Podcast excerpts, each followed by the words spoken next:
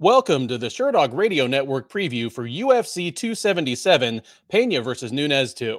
I'm your host, Ben Duffy of Sherdog.com, and with me, as always, is Keith Shillan, the executive producer of the Sherdog Radio Network. Keith, how are you doing today? I'm great, man. Pay per view week. I'm always excited about that. We got a, you know, a lot of exciting fights. So yeah, I'm excited, man. How you doing? I'm doing really well. Uh, as of right now, when we're recording this, it is less than 24 hours, or no, okay, a little over 24 hours from when we were doing the recap for UFC Fight Night Blades versus Aspinall, UFC London. I can't wait to talk about this card and wash the taste of that out of my mouth because, as we said on the recap, it was a pretty rough card. The undercard of that thing was terrible. There were some fun things on the main card, mostly due to Paddy and uh, Molly. And then the, I mean, the main event can only be described as, as a tragedy, yeah, possibly career altering injury and a 15 second fight. Yeah, if the main event of this card ends in an injury and it's three fights in a row, we got to do something different. We have to like try to break the streak. We have to Ben wants to shave his his head or something to like try to get you know please the MMA gods. If if we yeah, we need an exorcist or something. If we yeah. get that three weeks in a row, I yeah.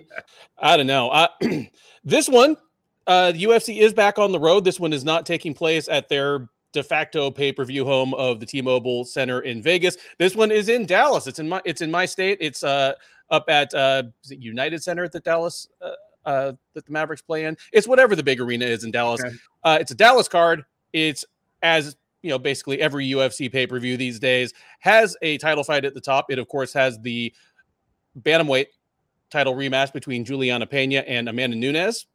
Uh, rematching one of the biggest upsets in UFC history. South of that, it's got a bunch of good stuff. It has some local service for the fans. I mean, it has Texas's most popular fighter. It has Derrick Lewis.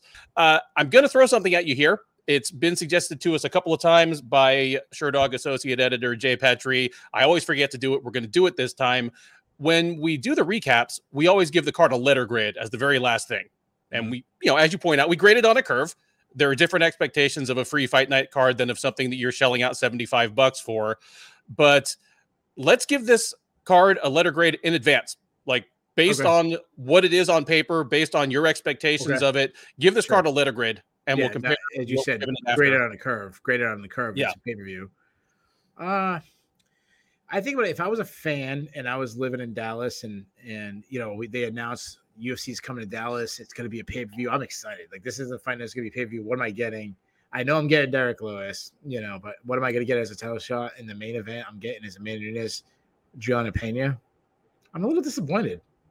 Uh, I, I, would much rather have that be the co-main event. I understand. Uh, sometimes it's just timing. You know, certain champions are out. Obviously, I know Usman's injured right now. Francis Ngannou's injured. Um, you know, I don't know who else, but you know, a couple couple situations yeah. don't happen, so you get this as main event. I'm much more excited for this main event as I was the last time they fought. Oh, yeah. I think everybody is can say that. Uh I give it a C. Um, it's it's lacking. It, it's pretty competitive. Like if you look down the card, there's seven or eight fights I'm pretty intrigued in. But there isn't. There's maybe one prospect I really like on the prelims. There there isn't a star. Like you're not going to have a moment at the at the press conference unless you know Derrick Lewis says something really you know funny yeah. comedy stick of Derrick Lewis, but uh, you don't have that the big name. Uh, I don't know. I, I see. Yeah, I, am with you here. Uh, I mean, I'm gonna check it out. I'd be checking it out even if I weren't doing this professionally if we were looking at Julianna Pena versus Amanda Nunes one as a headliner, this would be on paper one of the worst pay per views ever. You know, where your your main event has a minus 900 oh, favorite. It has at least one probable title eliminator. Your next flyweight title challenger is very li- likely to come out of this. Uh, you know, between the Moreno and Kara France and the Pantoja and Perez fights. Mm-hmm. Light heavyweight title eliminator. Yeah. Magomed Ankalaev could or Anthony Smith could very easily be your next title challenger there. If chips fall just the right way, Lewis and Pavlovich, the winner of that could be very close, but that would require something to happen to someone else. Sure. I mean, it's not bad. And in terms of local yeah, fan service, the you know the uh, the top prelim is Alex Morono, who is a Texas guy. He's a Ford guy, so he trains right there, and he's going to get a pop from the crowd. And probably going to deliver a really fun fight. It should be a real fun night of fights. I, am giving it a C right now. Flyweight. You got two flyweight bouts on the main card, so like everyone should be like, Keith, why you give it a C? This is what you asked for. Well, that's a, that's and, exactly and what I was going to say.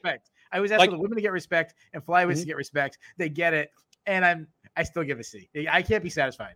But here's the thing.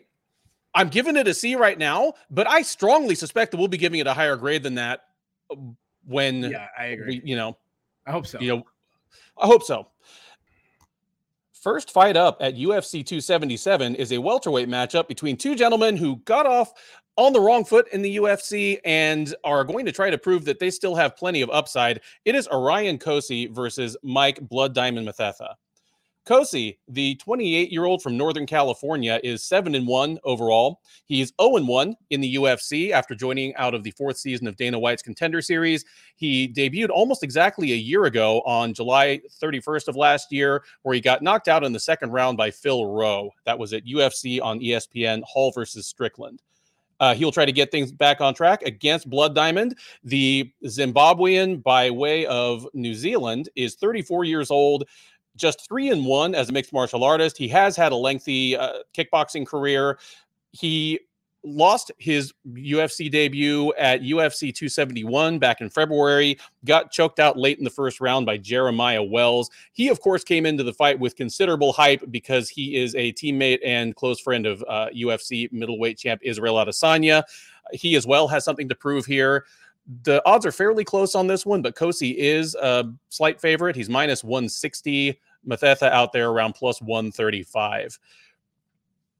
So, Keith, these are two guys who both came to the UFC with you know a good amount of hype, deserved or not. Cosce came to the UFC with a certain amount of hype because he was seven and zero, oh, had basically blown by everybody in his path, and Blood Diamond because he has a hell of a highlight reel if you include some of his kickboxing stuff, and he's Israel Adesanya's homie. Like he has a little yeah. bit of that same swagger to him, not exactly the same style as a striker, but the ability to generate highlights.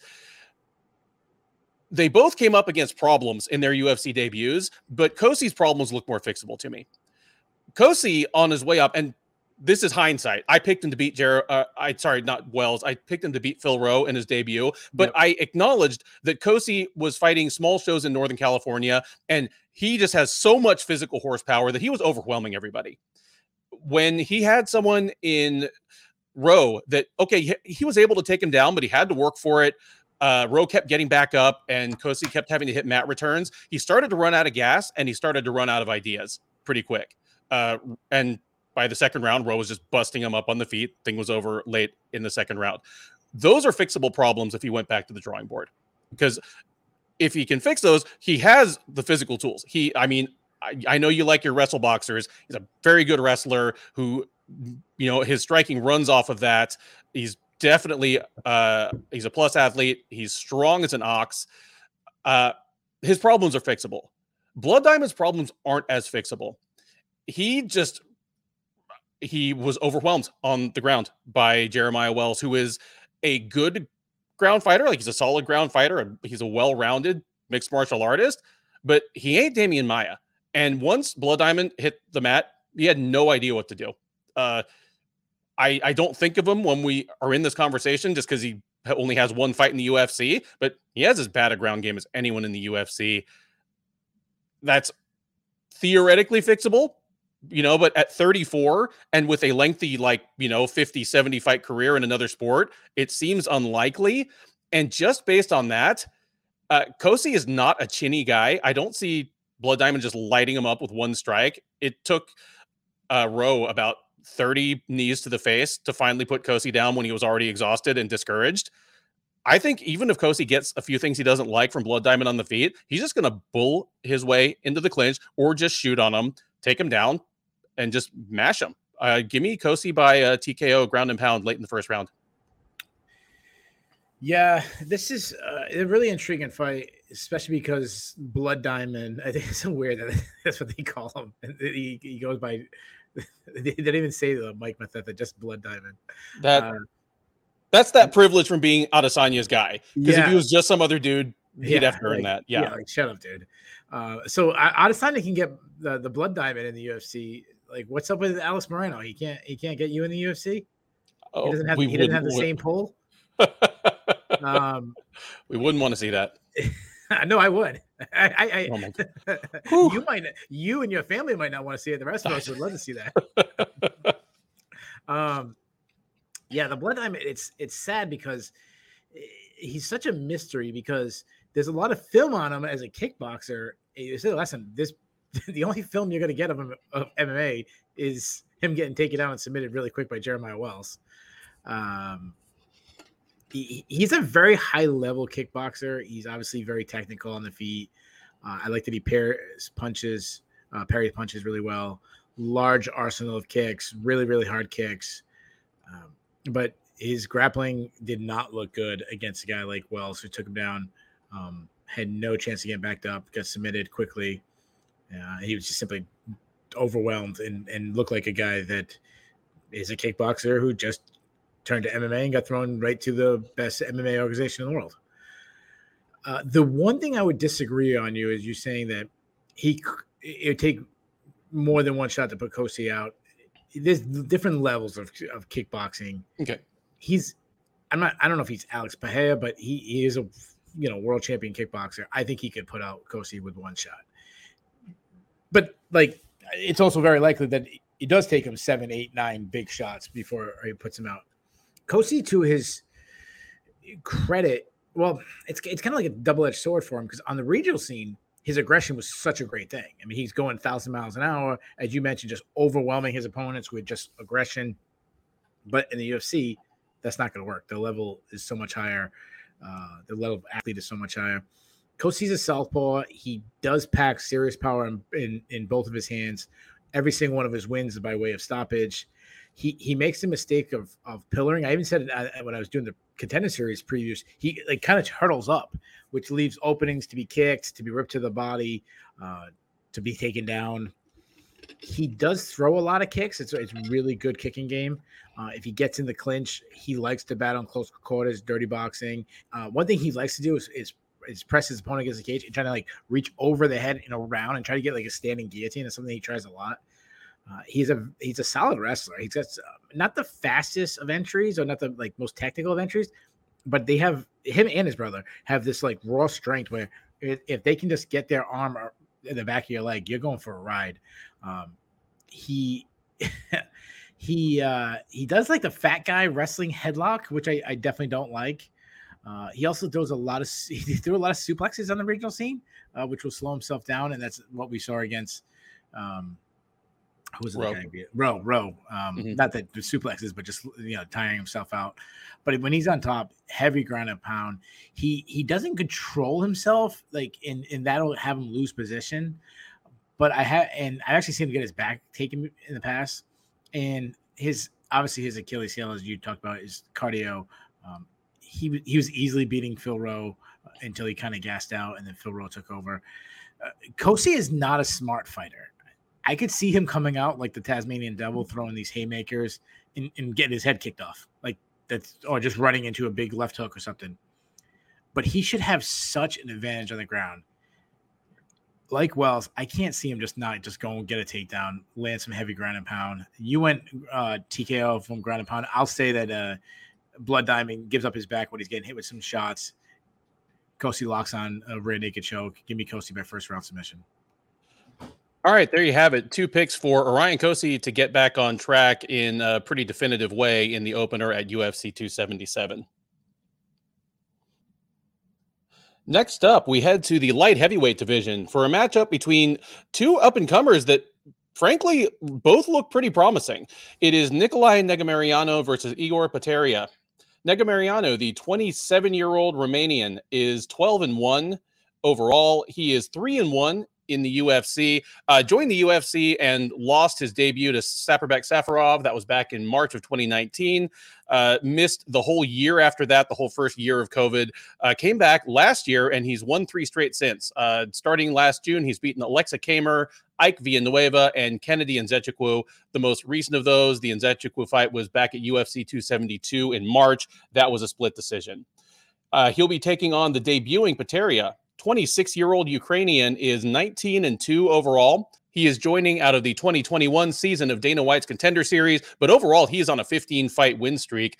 Uh, on the Contender Series, he knocked out Lucas Sadolski in the first round, uh, just kind of lit him up with punches uh, on the feet, finished it on the ground. He is the slight favorite here. He is minus 155 right now. Negumereanu around plus 130 or plus 135 as the underdog.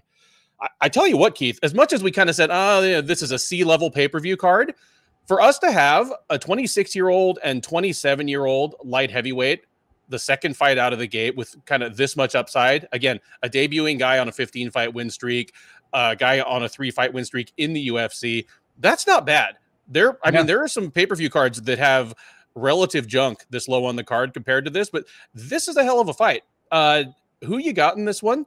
And in a light heavyweight division that, you know, still wide open. If you haven't fought all these guys yet, if you're not 37 years old, it's not going to take much to break into the top 15. Yeah. Uh, yeah, what sure. kind of upside do you see for both these guys? Uh, yeah.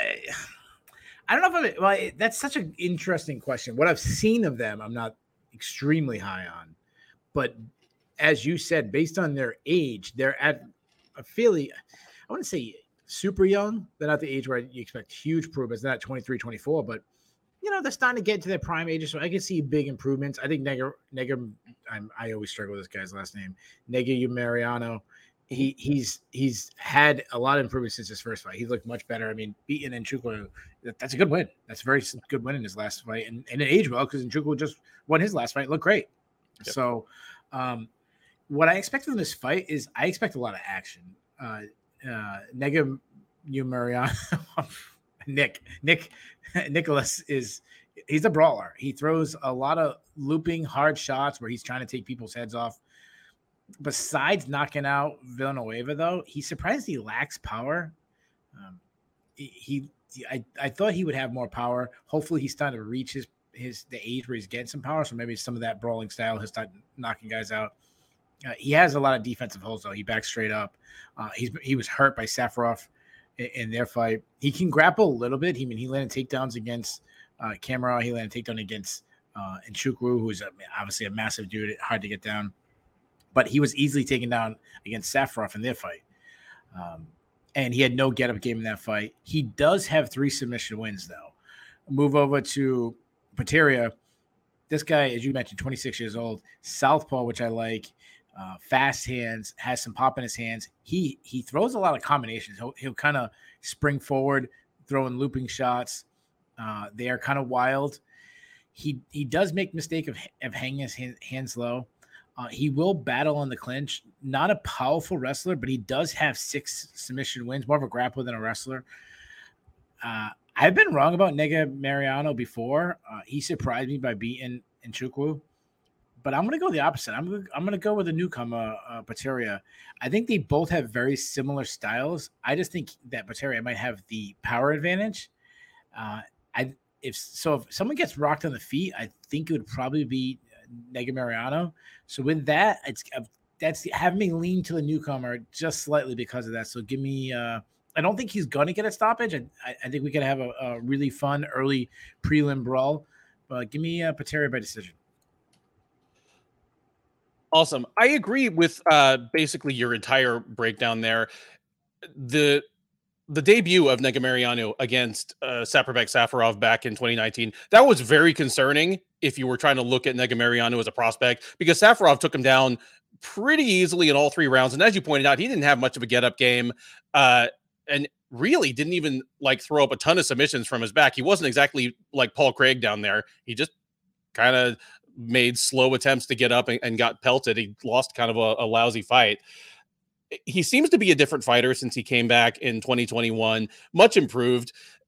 Obviously, taking out uh, Aleksa Camur and Ike Villanueva, that's not the highest level opposition, but Kennedy and Nzechukwu, that's uh, that's a legit win because you know we're talking about a guy that's kind of dancing around the edges of the top 15 and Negumereanu beat him. Potieria, he's on a 15 fight win streak, but a lot of those were at kind of second and third level uh Eastern Europe and Ukraine events. Like not even like the, the we're not talking about like ACA and like top level, but some of those dudes that he beat are not good. This is definitely going to like I think Negumereanu is going to be pretty easily the best fighter that Potieria has faced, and the opposite is not true. I agree that Negumereanu doesn't have as much power as it looks like he should because he is a burly dude who looks like he's throwing really hard. But yeah, it's it's been lacking. I mean, he hurt Aleksa Camur a few times, but never really in danger of of finishing him. Uh, but I do think I'm I'm picking Negumereanu here. Like the the real weakness I've seen in him, is you know his takedown defense is not great, and he doesn't have a whole lot of ideas once he gets down there. But I don't think is necessarily going to take that route. I think this is going to be mostly contested on the feet. Both guys have their shortcomings there, but Negumereanu has been in the fire against better fighters. Uh, but Kennedy Nzechukwu is a bigger guy and a more talented guy and a harder hitter than anyone Potieria has fought. And Negumereanu was fine except for that horrible, horrible eye poke.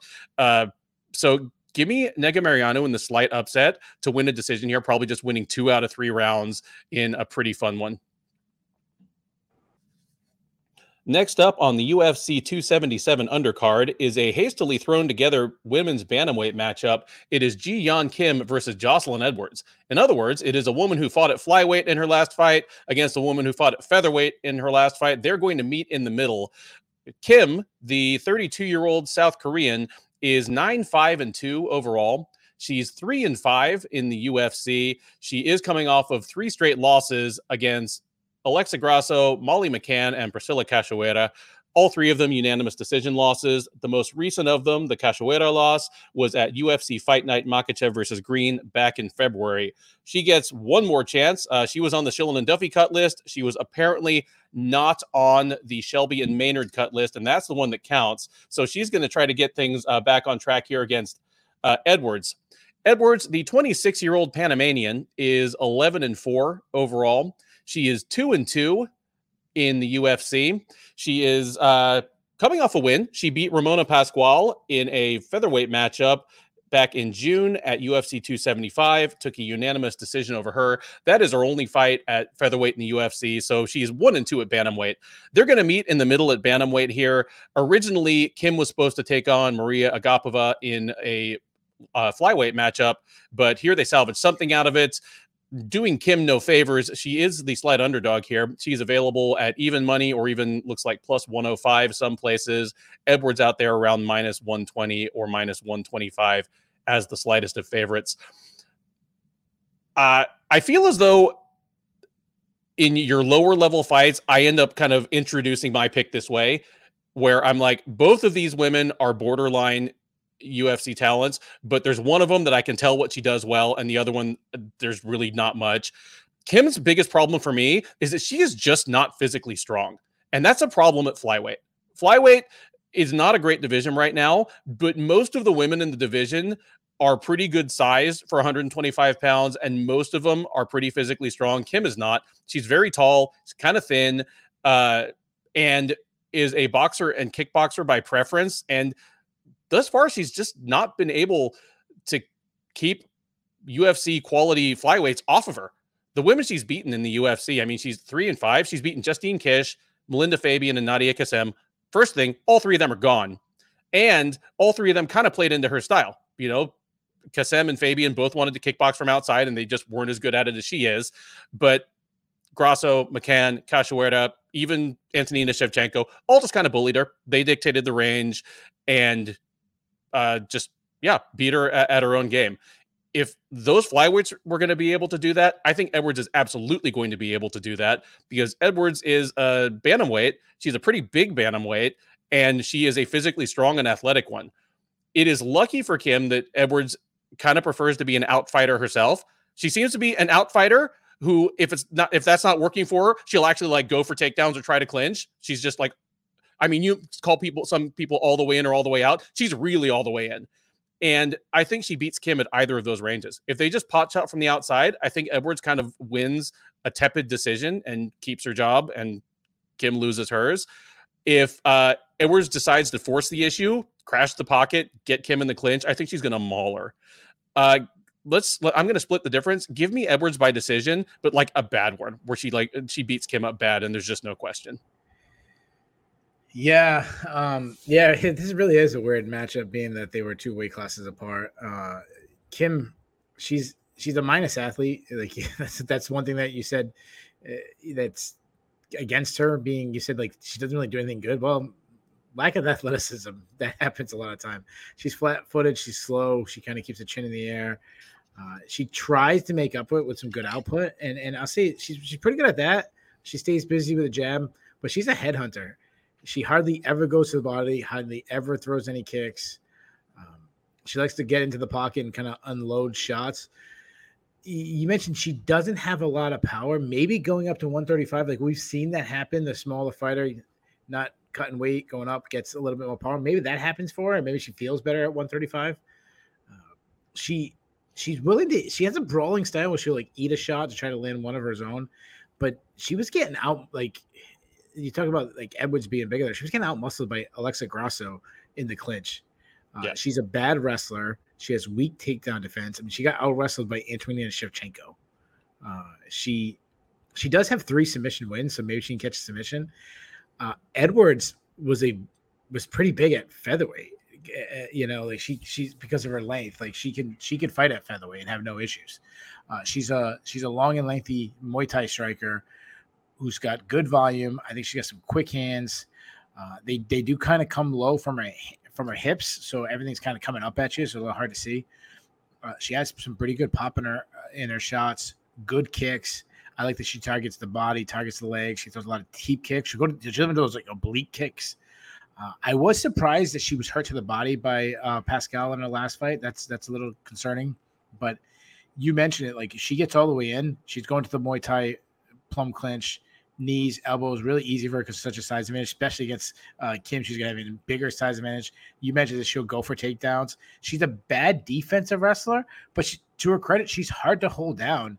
Um, she does make the mistake though, like if she's not trying to work her way up, she'll throw some submission off the back, which I don't like. But she also has surprisingly has three subs. Uh, I, I'm with you. I like Edwards to win this fight. She's bigger. She's the more decorated striker. I think she lands shots from the outside. I think when Kim gets inside, it's Edwards who, who initiates the clinch. So she's on the offense in there. Uh, I'm surprised by these lines. I would have had Edwards a much bigger favorite than like almost a pick'em fight. Give me Edwards in, in a in a very comfortable, easy win. I, I'm with you here. I mean, obviously, I, I picked Edwards resoundingly as well. I, I wonder if the the only thing kind of holding back the odds makers and the betters is the fact that she's stepping on relatively short notice and cutting back down to 135 after yeah, having like six that's weeks fair. ago at 145. That's the only yeah. thing it could be. Because yeah, otherwise, fair. she's better everywhere. Yeah, that's fair.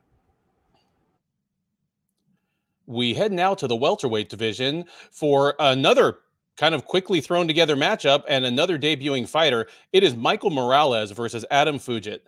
Morales, the 22 year old Ecuadorian, is a perfect 13 0 as a professional mixed martial artist. He is 1 0 since joining the UFC out of the fifth season of Dana White's Contender Series. There, he took a unanimous decision over Nikolai Veretennikov. He debuted in the UFC at UFC 270 this past January, shocked Trevin Giles in Giles's uh, welterweight debut, knocking him out late in the first round. So Morales seems to be on a mission to single-handedly depopulate Texas. Uh, he's going to have to take a break from that as he will be taking on the Oregonian Fugitt. Uh, Fugitt steps in for Ramiz Brahimaj, who withdrew with an injury uh, within the last week or two. Uh, Fugitt eight and two as a professional mixed martial artist. This will be uh, his debut in the UFC, but he's on a four fight win streak, uh, including a win in February in LFA over Solomon Renfro. Perhaps due to uh, Morales's obvious upside as a prospect, perhaps due to the low uh, to the late notice of the fight. Uh, Morales is the biggest favorite on the card. He is minus 575, Fugitt plus 450 as the substantial underdog. I understand why Fugitt is such a huge underdog, but it's worth mentioning that he was a plus 400, plus 450 underdog to Solomon yeah, Renfro, too. Renfro, yeah. And he knocked him out in 45 seconds. Yeah. And it looked like someone getting knocked out in the cartoon. Like the, the commentators are going crazy. Yeah, he knocked him straight off his feet. He spun around like like a cartoon character.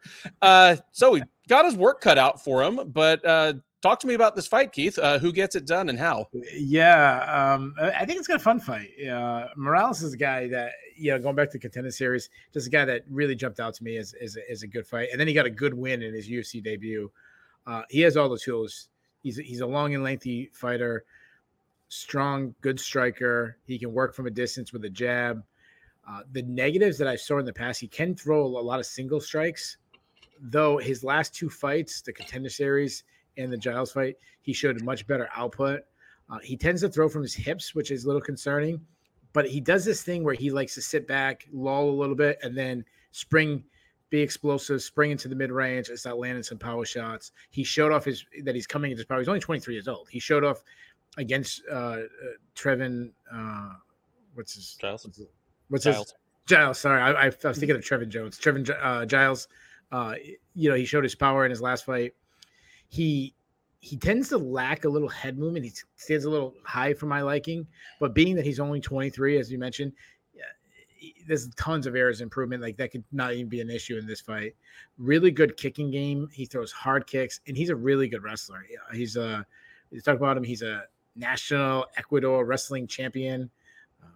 So he, he's really good at winning wrestling exchange. He only has one submission victory, uh, so he's not a threat there. He probably more like hold you down and beat you up, but uh, maybe something again, being at his age, is something he might improve. Uh, Fugitt, uh, forget if I say it wrong. Forget he he. It, it's hard to be excited for a guy, even though he. Did, you're right. His last fight was a lot of fun, especially. Shout out to the commentators who was like losing this shit over him getting getting a knockout. But it's it's it's hard to get excited over a guy uh, making his debut, 33 years old, and he's also taking the fight and and fairly short notice he's a southpaw. He he tends to hang his hands low, very wide. Like everything's kind of his hands are kind of de- kind of what's the word I'm looking for? Kind of just loose uh, on the outside, mm-hmm. just kind of dangling around. Uh, but he, he he throws a lot of single strikes, but he's got some decent pop. He throws tons of kicks, ton of teep kicks. Going back, you mentioned the Renfro fight. He threw like ten straight high kicks to start the fight. Like it was like it was like ten in a row. or something like that. Uh, I haven't seen too much of a ground game. Again, this had thrown in like kind of short notice but he does have three submission wins, so, so I do like that. Uh, both guys are obviously fairly new to the UFC. Morales is ten years younger, and he he looks like a future top fifteen guy. Like he that like he has that kind of ceiling. Forget just looks like a low end guy in the division. Like it's nice that he made to the UFC. Uh, you know, maybe he'll win one or two matches here and there. But I, I just think Morales is better than Forget everywhere. I understand why he's such a huge favorite. I think he smashes him on the feet. I think he takes him down when he wants. Uh, eh, Fugitt has only been stopped once in his career, so I say he makes it to the distance. But I see Morales kind of styling him for 15 minutes. I, I take Morales in an absolute blowout decision. Yeah, I I understand why the line is what it is here. I'm interested to see what how Morales approaches the fight because I agree he should be better everywhere, but if he's going to get in trouble anywhere, it's going to be on the feet where he is taking uh, uh, taking on a guy who demonstrably has a ton of power and does try to leverage it from the get go. Like he, he comes out like a house on fire. If Morales just hangs around and gets silly in the first round, he could get caught here. He could get hurt. He might even lose. He'll probably I, he'll probably still win if he just engages in a kickboxing match. He's a better kickboxer, but if he decides to go to his wrestling, he has a much safer route to victory. And I'm interested to see which he chooses, or if he has to kind of learn his lesson the hard way, get something he doesn't like the taste of on the feet, and then go to his wrestling. I'm going to say that the mismatch here, in terms of talent, not to mention that Morales is prepared for this fight and was getting ready to fight Ramiz Brahimaj, that was that's a pretty tough test. Uh, I'm going to say that he actually does get uh, Fugitt out of there. Give me Morales by second round uh, TKO. And I think this is just a, shellacking. I bet we get a 10 8 first round where somebody's a little wobbly headed back to uh, to his corner. Next up at UFC 277 is a lightweight matchup between Drakkar Klose and late notice uh, replacement opponent Rafa Garcia. Klose, The 34 year old Michigan native fighting out of Arizona is 12 2 and 1 overall. He's 6 and 2 in the UFC. He is coming off a win. Uh, he knocked out Brandon Jenkins early in the second round at UFC on ESPN Luque versus Muhammad back in April. Uh, before that, he got knocked out in the second round by Beneil Dariush. He'll look to keep the uh, good streak going against Garcia, who steps up for uh, Diego Ferreira on just a couple weeks' notice. Garcia, 27 year old Mexican former standout from Combate Americas, is 13 and 2 overall. He is two and two in the UFC, but uh, he is on a two fight win streak. He lost his first two out the gate to Nasrat Haqparast and Chris Gruetzemacher. Since then, he's come back with back to back wins over Natan Levy and Jesse Ronson. The most recent of those, the Ronson fight, was at the same uh, UFC Luque versus Muhammad card that Klose fought on. This one is fairly uh, close, no pun intended, on the odds, especially considering the late notice replacement. But Klose is minus 225 or so. Garcia plus 175. Uh, Keith, this is another one where it's two lightweights. Neither of them is that bad. No. It's just a really, really deep division where you got to win a lot of fights right. in a row to make any kind of splash. Who takes a step in the right direction here? Yeah, you always feel bad for the guy who takes a loss because, I mean, if you're not in the top 15 and you take a loss, I mean, you are buried. You're I mean, Gen you know, Pop. Like you just yeah. fell to like 75th or something, you know. um, I, I, think it's a fun stylistic matchup. Um, I, I would have really been intrigued with Drakkar Klose versus Diego Ferreira, or Carlos Diego Ferreira, if that fight went down. Mm-hmm. Uh, but this one, I think she is not a bad consolation prize. Um, Klose has been a guy who I think he's been in closer to the top 15, like just outside, like someone we might, you know, maybe top 25, top 30 kind of guy.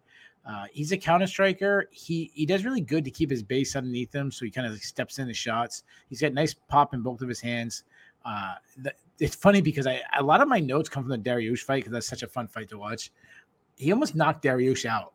like that's how that's that's how good he can be at times.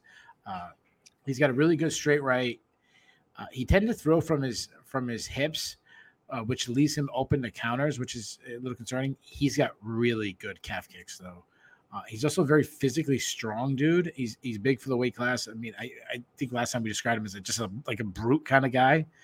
Um, and he he fights that way. He'll he'll get into an, uh, a clinch battle, grind in there, land short elbows, likes pressing his opponents against the cage, and then maybe dropping down to, to the hips. He did it a lot against Marc Diakiese. He's he's you know looking for more clinch takedowns than you know shooting entries uh, from the outside. Uh, he he was easily out grappled by Dariush, which is concerning, but like that's Beneil Dariush is a elite elite grappler. Um, but the positive, the positive spin on that is Dariush had his back, had had him in bad positions, and Dariush couldn't find a submission on him. It took him a really long time uh, to kind of win that kind of battle. So uh, that's really good if you're a Drakkar Klose fan. Now Garcia, um, Garcia actually he, he's kind of similar to Klose in that he he isn't a great athlete, but he's pretty technically sound. He marches forward uh, in once again in the pocket and kind of brawl a little bit. And I should, I should say he's not technically sound, but because uh, I want to say he's technical, but um, he's a, he's a minus athlete who just finds a way to kind of win fights that he probably shouldn't. Like like Natan Levy's a much better athlete than Rafi Garcia yeah. is. And, I mean, Natan Levy's probably one of the better athletes in the UFC just in general. But yeah, um, he looks like a superhero. Yeah, and he, and he and he moves like it. Yeah, yeah, yeah. yeah. Yeah, um, but Garcia just eh, like out. I guess he's more gritty. He's he's a grit kind of guy. He he mm-hmm. he gets in the pocket. He wants to throw down. He throws a lot of looping hooks. He's got pretty good power. Um, he will wrestle a little bit. Uh, not much setups for his takedown. He kind of overreaches, very Michael Chiesa style, but he's got a relentless attitude to get it there. Um, like I said, a bit bit of an overachiever. Um, he he just one of these guys who are just similar to what we talked about, Coach. If he can get a leg, he can lift you up in the air and slam you. Uh, he he did get a submission his last fight, which you, you gotta like. Uh, he's he's got a really good chin. Like go back to the Na- Haqparast fight. Haqparast landed some big big shots on him, um, and he kept coming forward, pressing the pressing the action. Uh, he showed off really good cardio in that Levy fight. That's kind of probably how he beat Levy, just out outworked him. Um, so expect a good output. Like it's it's a little concerning that he took this fight on short notice, so that might not be a strength that it normally is. Uh, obviously, we'll see.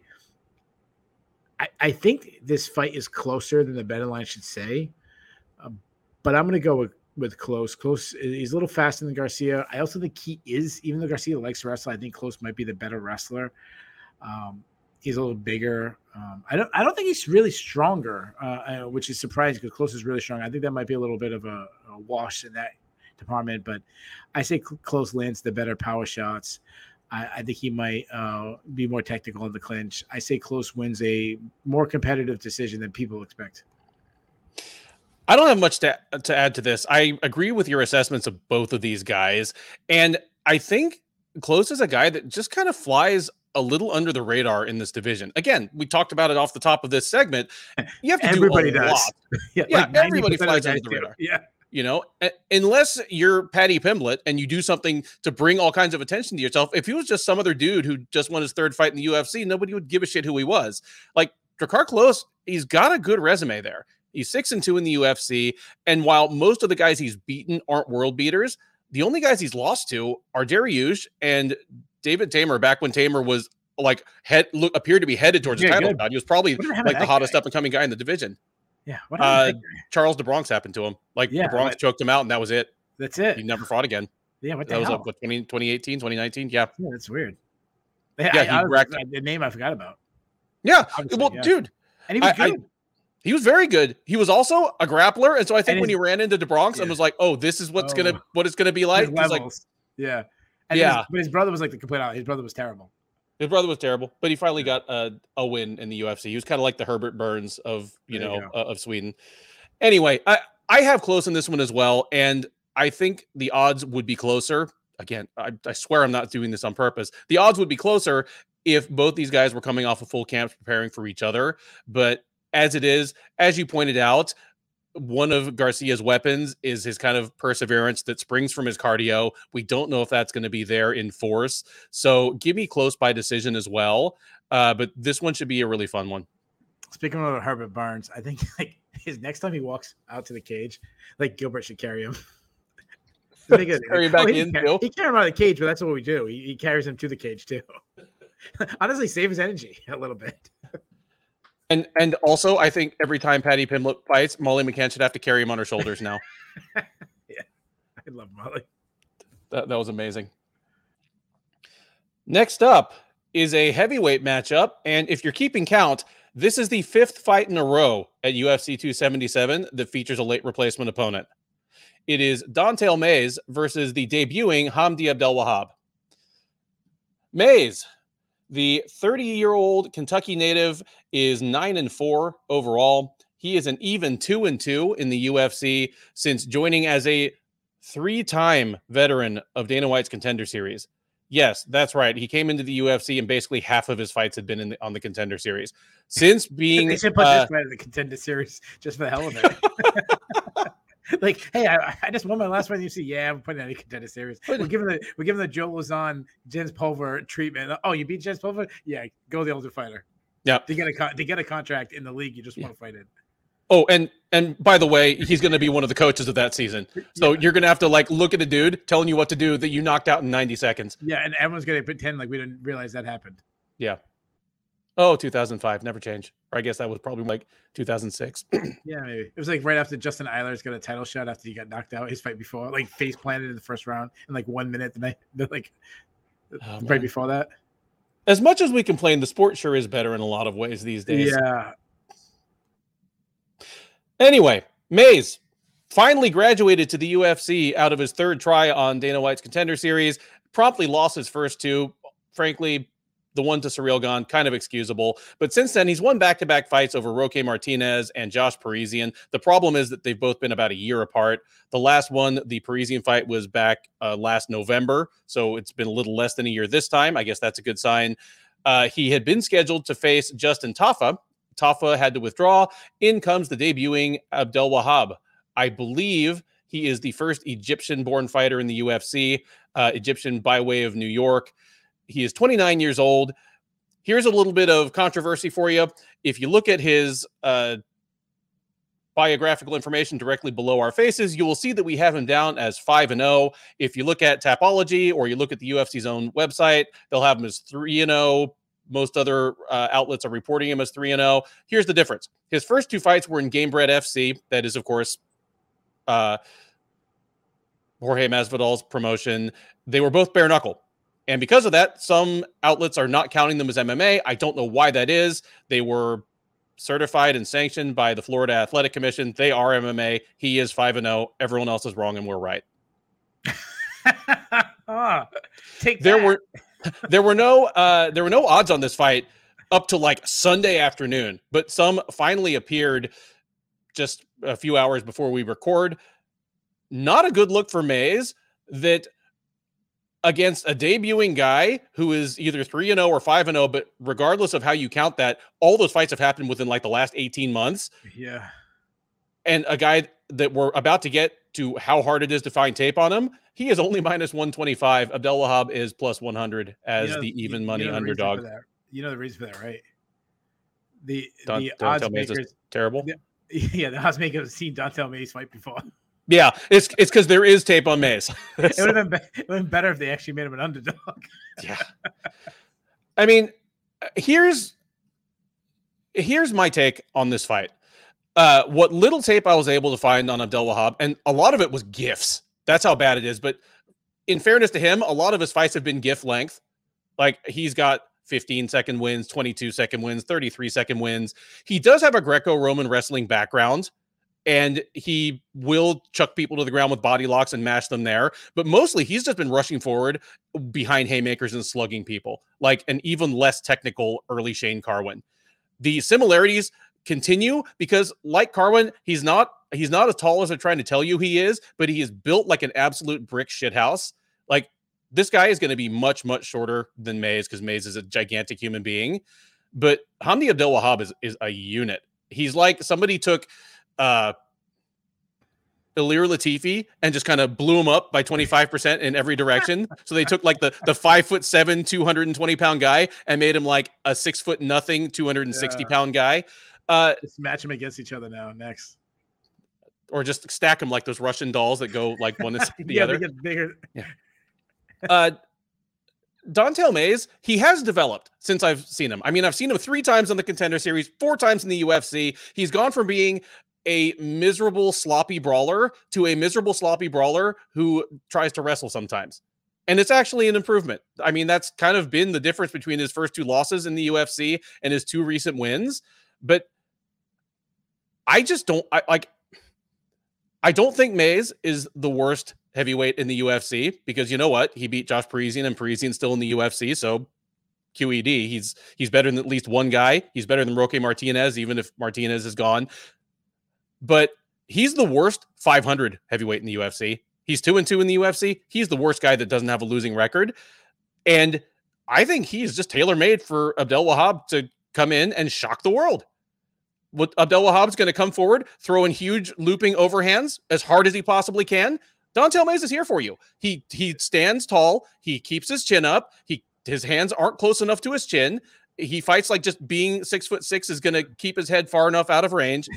Uh, and if he decides to kind of go to his wrestling thing that he's eh, embraced, especially against Parisian, I don't think it's going to be there against a guy that, at least by reputation, comes from a wrestling background and whose center of gravity is about 10 inches off the ground. Give me Hamdy Abdelwahab by first round TKO. And I don't think the experiment's going to last that long. I don't think he has a whole lot of upside, but this is a lot more exciting for me than Mayes versus Tafa. Yeah, absolutely. 100 I 100 agree. I, I just think of being the first fighter from Egypt. This is what I wish the UFC had a little bit more of the WWF spin on things because if, if this was a WWE fighter making his debut in WWE from Egypt, he'd, he'd come oh. out like a mummy or in, as or like have the like the, the Iron Sheik type headdress. Yeah, like, or, or like a pharaoh pharaoh hat. Yeah. Oh, yeah. Shit. Yeah. Or he'd come out in like a the tomb and the smoke would come out and he'd come out ripping off the mummy shit. Uh, yeah, this everything you said has actually made this one of my favorite fights on the card. I really am intrigued by how the, the UFC should hire me. Yeah, my, I, I, I missed my calling. I should be in PR. That's that's it. Um, uh, it, the things Don'Tale Mayes, I, I think I'm, I like him a little bit better than you do. Uh, he's he's he's huge, as you mentioned. He's six foot six, but he's not just tall. He's not just he's not Stephen no. tall. He's he's big, burly. I mean, yeah, he's built like Derrick Lewis. Um, yeah, and he, he and he's he actually kind of fights like Derrick Lewis. He's he's fairly athletic. He's not this like lumbering guy. He's got good movement. He can fight out of both stances. Obviously, he has power, but he te- kind of telegraphs his shots. Um, that's because he drops his hands. He kind of loops things. Uh, he also throws a lead uppercut a lot, which I hate. Uh, we've talked about this best. He has a, a judo background. Uh, I've dissed his judo background like a million times, but in fairness, he started to get some clinch takedowns against Josh Parisian. So uh, I like that. I still wouldn't consider him a wrestler. I mean, his takedown defense is pretty bad. Uh, he plays BJJ off of his back, which uh, I don't like anybody playing BJJ, especially not heavyweights. Um, but when he was on top, he looked to advance position against Josh Parisian. He even looked for a crucifix, uh, but his cardio is bad. He is gassed out in the past, and that's because he throws everything with power. Now, Hamdy Abdullah Wahab. It's pretty good. Uh, yeah, that's it. Uh, I'm going to call him Hamdy because that's a pretty dope name. Uh, yeah, obviously, this guy's the ultimate wild card. I I saw almost no film on him. Uh, the one I found was that bare knuckle boxing MMA fight, and I get the I get the idea why people think it was a bit it was it wasn't a bare knuckle boxing fight. So it was like the early UFC days where they they yeah. they have um they have tape on the hands, so it's not like the early UFC when it's completely um you know skin on. But um yeah, he smashed some really fat guy in 14 seconds. like that's that's the only thing I saw of him. Uh, I saw this other one was like again, like you said, like a little highlight, and he's fighting some other tomato can MMA, and he smokes him in 30 seconds, lands a big shot. The guy falls down. He goes right to mount and starts grinding pounding him. Uh, he's a short, compact dude. I mean, he you mentioned it. He's built like Latifi. He's built like he's a brick shit house. He hits really hard, apparently, because he's dropping guys in seconds. But you kind of undersold his wrestling background. You said, "Oh, he's he has a background in Greco-Roman wrestling." Dude wrestled in the Olympics. like he's an Olympic wrestler. Uh, I I I follow wrestling. Um, yeah. In in the international scene, you have the two styles. You have freestyle and Greco. I don't follow Greco as much because um, I never wrestled Greco. I didn't really like. I didn't really like. I think it's kind of boring uh, of the two. And I definitely don't follow the international scene as much as I do like an. I like folk style wrestling the best. That's your high school. That's your college. Um, and and then on the international scene, I follow more the Americans than I do. This I can't follow these other countries, but and it's also it's very hard to find. But uh, yeah. So I, being that he wrestled in the Olympics, I'm gonna assume, and, and he's from the Middle East, which is a really good era to wrestle. Like this, not um, you know, it, it, we look down on uh, Middle East and other sports, not in wrestling. Um, he's so I'm assuming he has elite level wrestling. I'm assuming a lot of those things are going to come if you know Greco-Roman, they're going to come from like clinches, uh, body body locks, chest to chest type takedowns. Um, what I did see him, hard ground pound. I saw one fight where, like I said, he got quickly to the mount. I am really worried about his cardio. He's taking this fight on short notice. Also, he just like every fight I've seen him, he just explodes and throws big bombs. So I would worry about him uh, slowing down. Uh, it, I don't think anybody can have confidence in this pick. Uh, this I know about Mayes. I'd say he's a quality UFC heavyweight. I don't know if that's the case with Hamdy. But I'm gonna go with you know me, man. I always go with high level wrestlers. I'm gonna go with the upside too. I say he throws a haymaker uh, until he gets into clinch. I say he slams Mayes down, starts unloading heavy ground and pound, big hammers. Uh, and I'm gonna say Hamdy gets a first round TKO. The UFC 277 prelims soldier on with a lightweight matchup between Drew Dober and Rafael Alves. Dober, the 33 year old Nebraska native, is 24 and 11 with one no contest overall. He is 10 and 7 with one no contest in the UFC. He did win his last time out. It was a first round knockout of Terrence McKinney at UFC Fight Night Santos versus Ankalaev back in March. That put the brakes on a two fight skid for Dober against Islam Makhachev and Brad Riddell. So, not too much shame in those, probably. Uh, he's going to try to keep things going against Alves. The 31 year old Brazilian is 20 and 10 overall. He's one and one since joining the UFC out of the fourth season of Dana White's Contender Series. He also won his last outing. It was a first round uh, submission of Marc Diakiese at UFC Fight Night Holloway versus Rodriguez last November. That allowed him to bounce back from his debut loss to Damir Ismagulov uh, last May. Odds on this one favor Dober pretty strongly. He's minus 220, Alves plus 185 on the comeback. Uh, Keith, Drew Dober feels as though we kind of know what he is now. Yeah. Rafael Alves, we're not sure. I mean, we're not even sure whether he's going to show up as a lightweight or a welterweight from one fight to the next. Thing I forgot to mention while introducing him, he is the fighter who had, at least at the time, the worst weight miss in UFC history. He showed up 11 pounds heavy for a fight. I think it was the first time they tried to have him fight Diakiese, in fact, but it was sometime within the last 12 to 18 months. Showed up just with an absolutely disastrous weight miss, you know, really embarrassed himself. The fight was yeah. called off. Did, didn't William Knight beat that though? Yeah, I think that's why I say at the time because oh, Knight. Okay, sorry, sorry. But like once once you're going into the heavyweight realm, it almost doesn't count. Yeah, so, yeah. But yeah, that, yeah, because he came in at 217 or 218 for a heavyweight fight, so technically yeah. that was like 12 or 13 pounds. But hey, I New mean, England's got the record books. We're keeping it. yes. uh, um, in this okay, one, yeah. I mean, these guys have both lost some fights recently, but they've all been against top 10, if not top five yeah, guys. That's good.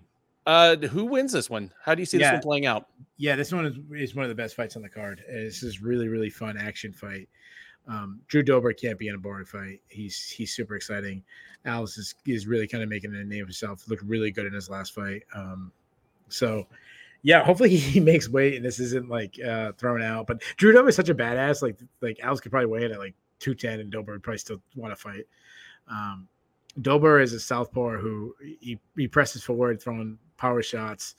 He's a he's a pressure counter striker, really good slip and rip style, good head movement. He uses feints really well to draw out attacks, and then he slips attacks, lands power combinations as, as returns. I've said this before. It's everything he lands so well because of his foot placement. Uh, he keeps his base underneath him. He's constantly uh, setting up his straight right. Um, excuse me, his uh, sorry, his southpaw, his straight left uh, by stepping outside the the center line, lining up his hands to, to land right down the middle. He he can tend to chase a knockout sometimes, uh, throwing so hard instead of just flowing, like almost knocking himself o- over. Though it's very rare that he doesn't find the knockout. Like he, he's he's becoming a knockout machine. Uh, but he's a, I mean, and and a lot of that has to do because he can take a shot. Like look at his last one against Terrence McKinney. McKinney landed some power shots on on Dober. And oh, and Dober, he and Riddell also in the fight before that. Oh, Brad like, Riddell, yeah, yeah, yeah. So there's two fights in a row where he's he's ate some really good shots and and had his legs buckled, but um, you know, put himself in a in, in a firefight. The one thing that, and I've said this before, that'll keep Dober from being a top fighter is that is that weak takedown offense. He's been taken on 13 times in four fights, and unless he fixes that, um, he's always going to be this exciting, fun guy to watch, mid card guy. And uh, if at, he doesn't fix that, they aren't even going to let him go back to Nebraska anymore. So tell him to move somewhere else. Yeah, that's it. Yeah, like, come on, dude, you're from Nebraska. Like, you should be wrestling. Um, Alves, Alves is very athletic. He has that capoeira style. He can fight out of both stances. Can be very, very aggressive at times. But then there's times he just takes huge moments off very Yoel Romero style. That's probably that's probably why he misses weight because he kind of watches Yoel Romero a little too much, that like uh, brushed off on him a little bit. Um, he he did it against Ismagulov. Like he had low output, and Ismagulov just got outworked. Uh, but when things are going good, he's got quick hands. Uh, he's got good power. I mean, he rocked Marc Diakiese with a jab. Uh, he's he's good at getting in, landing power shots, and then getting out using that speed. He'll throw a lot of spinning attacks. He's got good kicks, though he's been buckled many times himself. He's been rocked many times on the feet, so that's troublesome, especially with a power hitter like Drew Dober. Uh, he's not one dimensional though. Like he, he, he likes to get in the clinch, judo throws. He has a Brazilian Jiu-Jitsu black belt. He's a serious submission threat. A lot of uh, neck attacks through scrambles, guillotines, um, chokes. He had a Peruvian necktie before. He has a great guillotine. Uh, he caught Marc Diakiese in that. Uh, the one negative about such a submission attack is he'll chase submissions and lose position, but on his back he sweeps really good. Uh, so I think this is an amazing fight. I like both guys. I think both guys are really good. Uh, I like. I think the odds should be a little bit closer. Alves is the more well-rounded fighter. Uh, he could take Dober down, have a huge advantage, out wrestle him, maybe catch a submission in a scramble. However, if he gets really aggressive, as we've seen him on times on the feet, Dober is not the guy to make a mistake against. And I actually think, say that happens. Uh, I, have been a Dober backer. Again, I'm really nervous because of that wrestling, uh, or lack of wrestling, I should say. But on the feet, Dober has really turned into a sniper. I think Dober lands the huge shot in the first round. I think Dober knocks him out in the very first round. I I like the breakdown there. It's interesting how both these guys are kind of deceptive. I mean, I I won't go into my whole comedic rants again about how Drew Dober like looks wrestly, so you assume he's a good wrestler, and then it just turns out he's not. But uh, you're you're right in that on kind of in, in his last fights before moving up to the UFC and early on in his UFC run, like he was always a very willing striker, but he was more of a submission specialist. Lately, he's found his power and has become much more accurate. I can only attribute that to maybe the team change. He's been at uh, Elevation Fight Team for a couple years now, but whatever he's doing, it's it's working because he's better than his UFC record looks. He's only losing to really good guys now, but he's always going to have that Achilles heel, or at least he's never going to break through into the top 15 or top 10 as long as he has that Achilles heel. And Alves also a little bit of a deceptive guy. You look at his record, and his record looks lousy, but he's one of those guys that just lost a ton of fights early in his career in Brazil because he was undertrained, he was too young, he was thrown to the wolves, like he was just thrown to better prospects. It's the same thing as Vicente Luque. Yeah. Uh, he has turned a corner uh, since uh, you know, like in the last couple of years as well. And obviously, he's got his issues with the scale, and even when he's not missing weight by a full, almost full weight class, he fights in a way of a guy that looks to me like he probably has a substantial weight cut and he's trying to guard his gas tank. I think that's where the Romero type output and wait and see type stuff go comes from. But I'm nervous taking Dober in this just because I could see Alves take him down and take advantage of him on the ground so quickly. Like I'm with you. I'm going with uh Dober by KO in this one, but my second most likely outcome is Alves by first round submission. Uh, but yeah, give me Drew Dober by first round TKO. But again, if if it's flipped exactly the other way around, Alves takes him down, takes his neck, and this is over in like two and a half minutes. I'm not shocked. The only thing that would shock me is if some kind of performance or fight of the night bonus isn't at least in the discussion for this fight because this one should be a hell of a lot of fun. Yeah, should be going. Speaking of fights that should be a hell of a lot of fun, the top prelim at UFC 277 is a welterweight matchup between Alex Morono and Matthew Semelsberger. Morono, the 31 year old Houston native, is 21 and 7 with one no contest overall.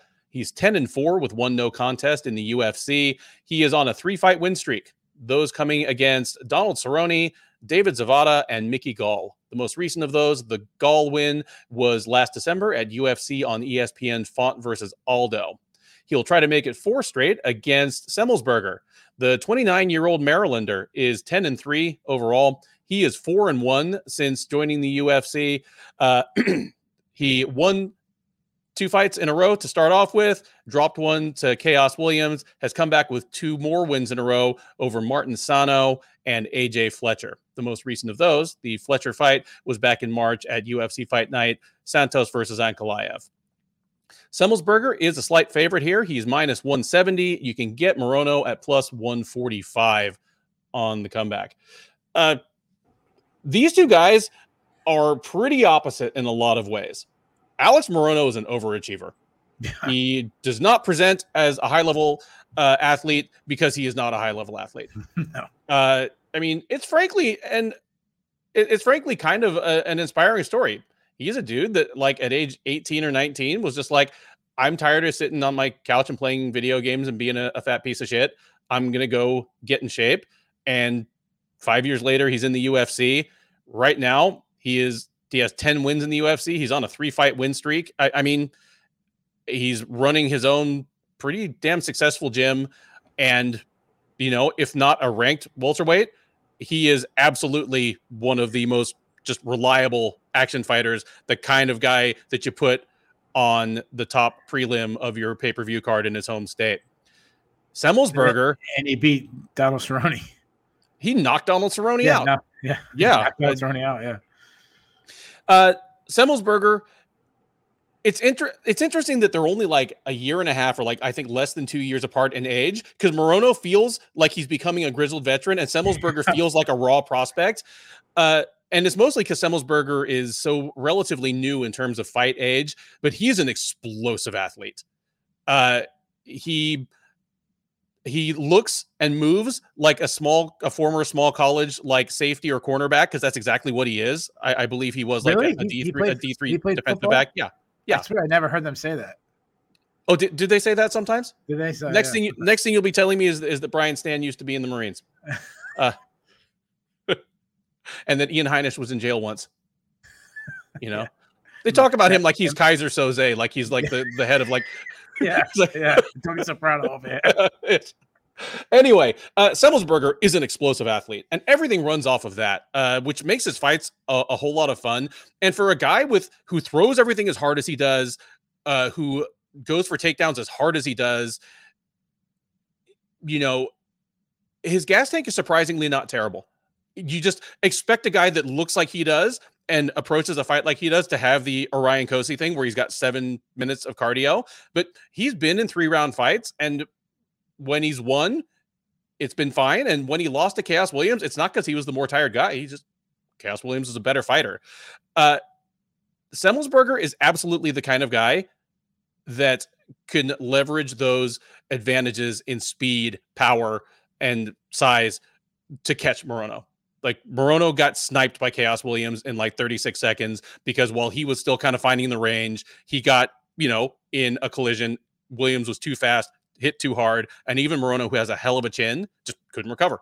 Like Williams hurt him bad, followed up with accurate follow up strikes, and the thing was over. Semelsberger could do that to Morono, like no question, because Morono has the most underused BJJ black belt possibly in in the UFC, and it's not like it's not the Charles Rosa thing.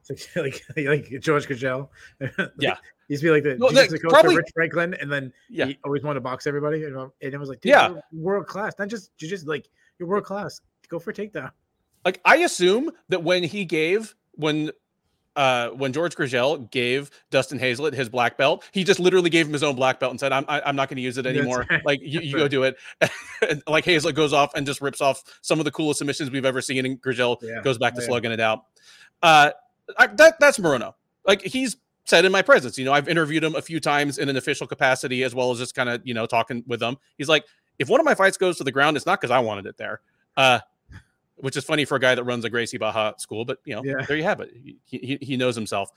Uh, this for a guy that the UFC probably sees as having potential contender upside in Semelsberger, this is a super trap fight because if Semelsberger decides to like shoot takedowns and take Morono down, he's playing into his wheelhouse. Morono finally did grapple against Gall and and Pettis within his last few fights, and he looked great in both. Like Pettis escaped just because before his ribs gave out on him, he was Anthony Pettis and he was just impossible to hold. good. Yeah, and uh Gall, Morono like out grappled him pretty bad. Uh it would be interesting to see Semelsberger in that kind of test. If Semelsberger just wants to hang out on the feet, unless he like just blitzes and catches Morono like uh Williams did, which doesn't happen very often. Morono's like a pretty composed striker for someone who's as aggressive as he is. Like he throws everything hard, but he doesn't overthrow and he's defensively like fairly sound. He's not a wild man. To to compare it to someone he's actually fought, he's not Niko Price. You know, he's not just like rolling in there like a Beyblade, just like spinning and like flinging stuff all over the place. Uh I could see like if you tell me the fight ends in a finish, like if you just look in the crystal ball, say this fight ends in a finish, it's probably Semelsberger.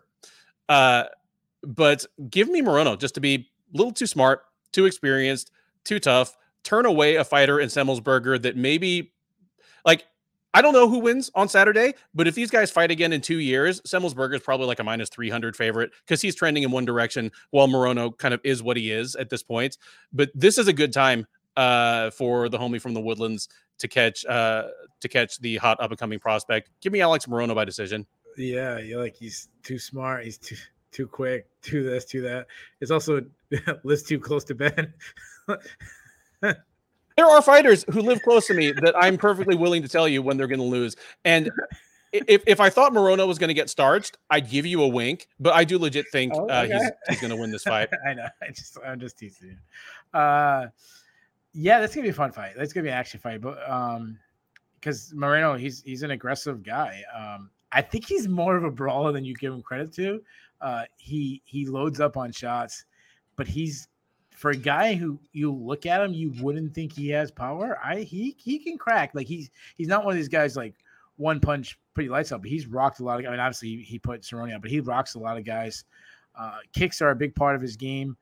Uh, throws them a lot. He likes spinning attacks. Like he's exciting. You mentioned it. He's not much of a, a wrestler, both offensively and defensively. I mean, he hardly ever looks wrestle, but he is a BJJ black belt. We've seen him when he gets there be pretty good, uh, but more of a top side grappler.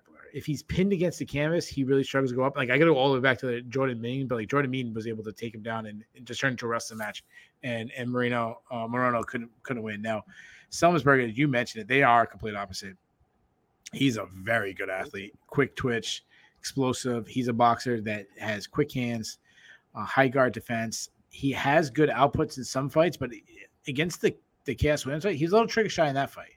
Um, but Khaos hits really hard, so that might be it. And he could be a little trigger shy if Moreno's landing some of those big shots. The crowd's rocking on, on Moreno. Every time Moreno hits him with something, the crowd's exploding. I can see him a little gun shy in this fight. Um, you know, going into enemy territory too but uh, for a younger guy, he does some things uh, pretty intelligent that I like. He has very slip and rip style. Uh, his right hand is his best blow. I love that he attacks the body. Like that's the one thing he works the body, then he starts going to the top, and he's got some really good power. We saw it against Jason Witt. We saw it against uh, Martin Sano. Again, both those guys probably not UFC talent, so he looks.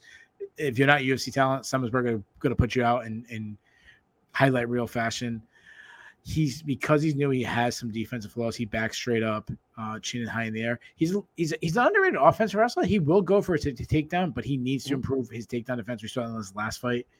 Um, and he hasn't he obviously hasn't grappled nearly as much as a guy like Moreno.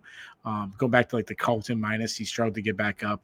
Uh, and he also we've seen him slow down a little bit. That's what happened during explosive. He slowed down against minus, he slowed down against uh, Worthy. So uh, yeah, I, I, there's a reason why this is a prelim uh, headline. I do think it's going to be a fun fight. Um, I expect some really, really good exchanges on the feet, uh, but I'm I'm going the complete opposite as you, man. Summer is just way too good of an athlete, in my opinion, for Moreno at this point of his career. Again, you mentioned they're closer in age, uh, but they're not in the same category when it comes to like fight age. One is no. is a, yeah, one is a got one's got a lot of tread on his tires, and one is got a lot of damage. Uh, I say Semelsberger catches Moreno. I think he catches him early. I think we're gonna have another highlight reel knockout for Semelsberger. Give me Semelsberger first round knockout. I, I think that's the first one we disagreed on. No, uh Negumereanu and Oh Nega, yeah, yeah, early. Yeah, okay. B- both times I took the underdog. Just yeah, yeah, you got some big balls over there. So you're and, taking Morano no matter what. The five fight main card of UFC 277 kicks off with a high stakes light heavyweight matchup between Magomed Ankalaev and Anthony Smith. Ankalaev, the 30 year old Dagestani, is 16 and 1 as a mixed martial artist. He is 8 and 1 in the UFC. That one, of course, the famous buzzer beating submission loss to uh, Paul Craig in his UFC debut. Since then, he has been perfect eight straight wins, including uh, kind of leveling up into the top 10 or top 15 with uh, three straight over Nikita Krylov, Volkan Oezdemir, and Thiago Santos. Most recent of those, the Santos win, was the headliner of UFC Fight Night 203 back in March. He's going to try to make it nine straight and mint himself as the possible next light heavyweight uh, title challenger against uh, former title challenger Smith. The 33 year old Nebraskan is 36 and 16 overall. He's 11 and 5 in the UFC, uh, 7 and 3 at light heavyweight. He did start out at 185 in the UFC, moved up to 205. He's 7 and 3 since then. He is on a three fight win streak, those coming over Devin Clark, Jimmy Crute, and Ryan Spann, all three of them first round stoppages. Uh, the most recent of those, the Spann win, was last September. It was a rear naked choke late in the first round, but has sort of stopped the narrative that he was done as a top level contender in the UFC. Uh, you know, he uh, lost his title shot against Jon Jones, took the beat down of 2020 from Glover Teixeira, looked kind of flat in the lost Alexander Rakic. The popular narrative seemed to be that, okay, you know, he's he's done as a top level contender. Since then, he's come roaring back, uh, and he's going to try to pronounce himself still very much in the title picture by stopping Ankalaev's win streak. He is not favored to do so.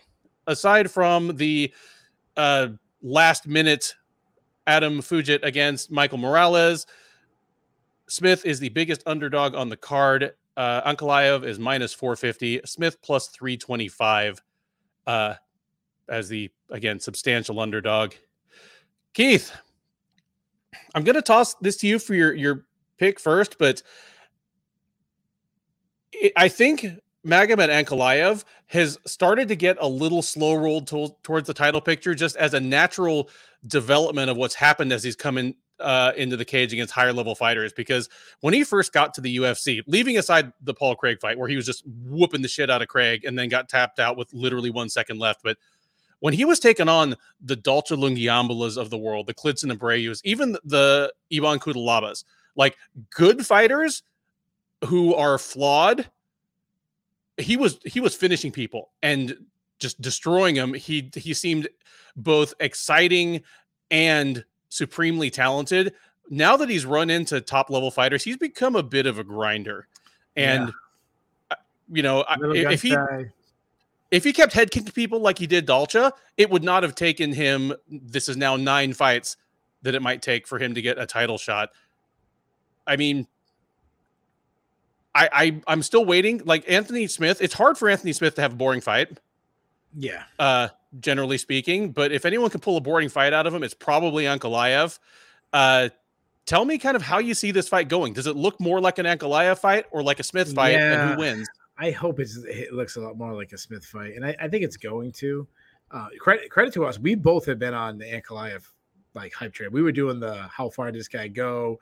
Would he beat this guy? Would he be fair to that guy? Like we, I think we were the first ones that were really pumping this guy as a serious, serious contender. And I still think, I think the guy's going to be the champion one day. I, I, I really believe that. Now, um, he's been playing it safe. I don't know if it's born, but it's very safe. He's just so much more technically sound than everybody he faces. Uh, but that's going to be tough against Anthony Smith. Not not more that he's not that more technically sound, but Smith is going to stay in his face. Uh, I'm a fan of Anthony Smith.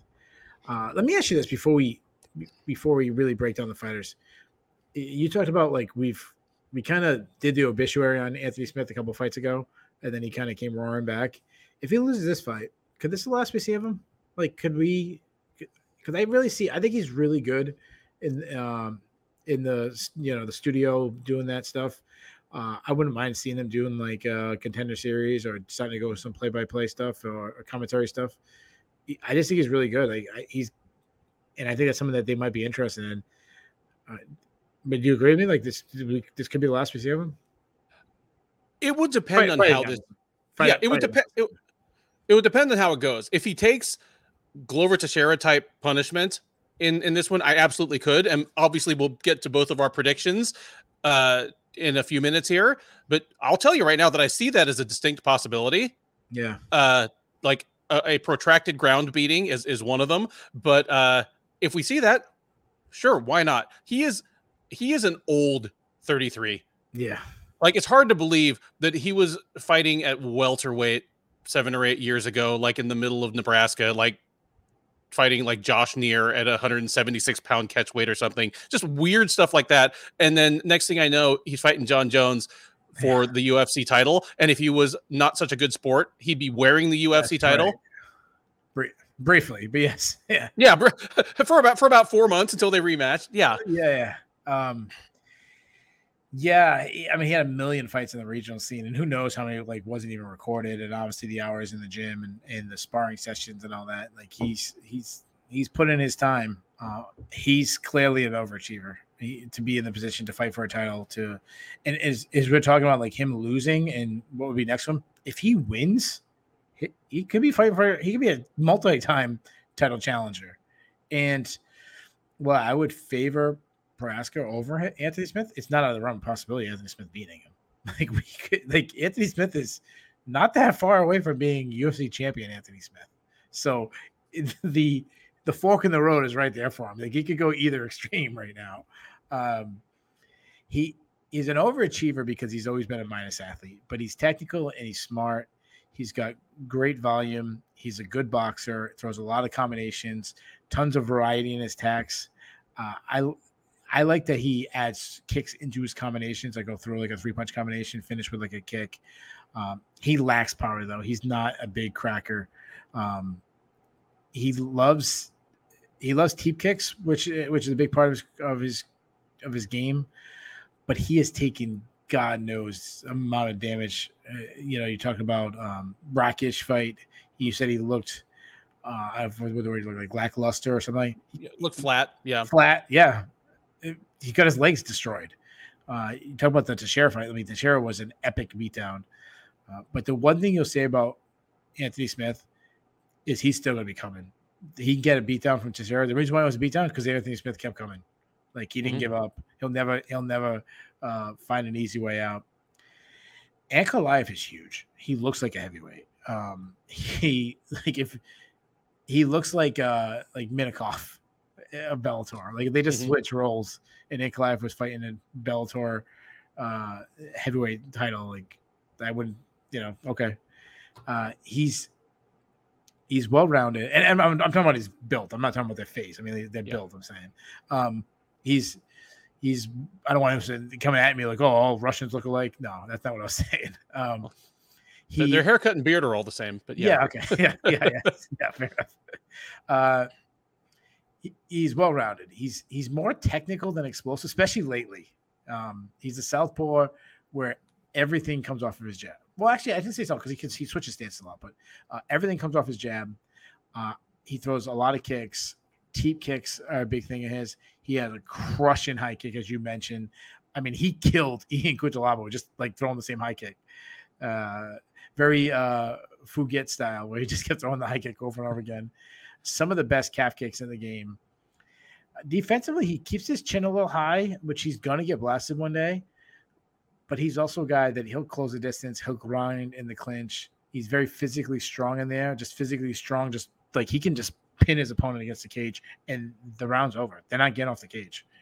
Um, just technically sound there. He uses his head. Like, I, I, uh, what fight was it where I kept talking about his head position in, in a fight where he just was like frustrating his opponent, just pin him against the cage, use his head, get little knees inside, just wearing him down, and then eventually he just dropped down on the hips and, and, and take him down. Very good top game, smothering top game. Uh, very hard to take down himself, and some really we saw. And again, this is his early fights in the UFC. Really good ground. I mean, like, yeah, Paul Craig got the submission, but Paul Craig also was getting his head bounced off the canvas over and over again, like a like a basketball.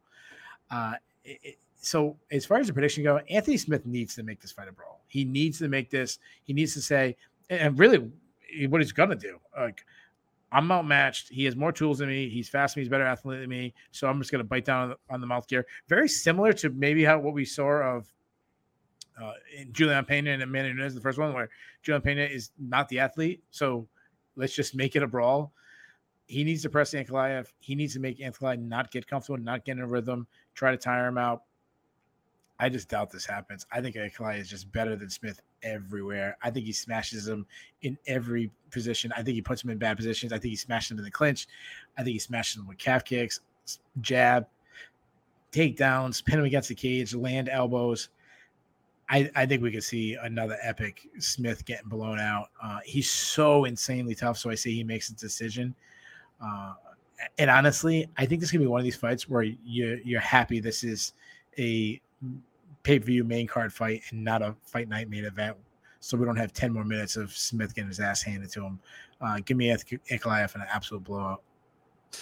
Yeah, I I see a lot of the same dynamic that you see here. Uh, definitely props to Anthony Smith for having just one of the more diverse and enjoyable offensive arsenals in the sport.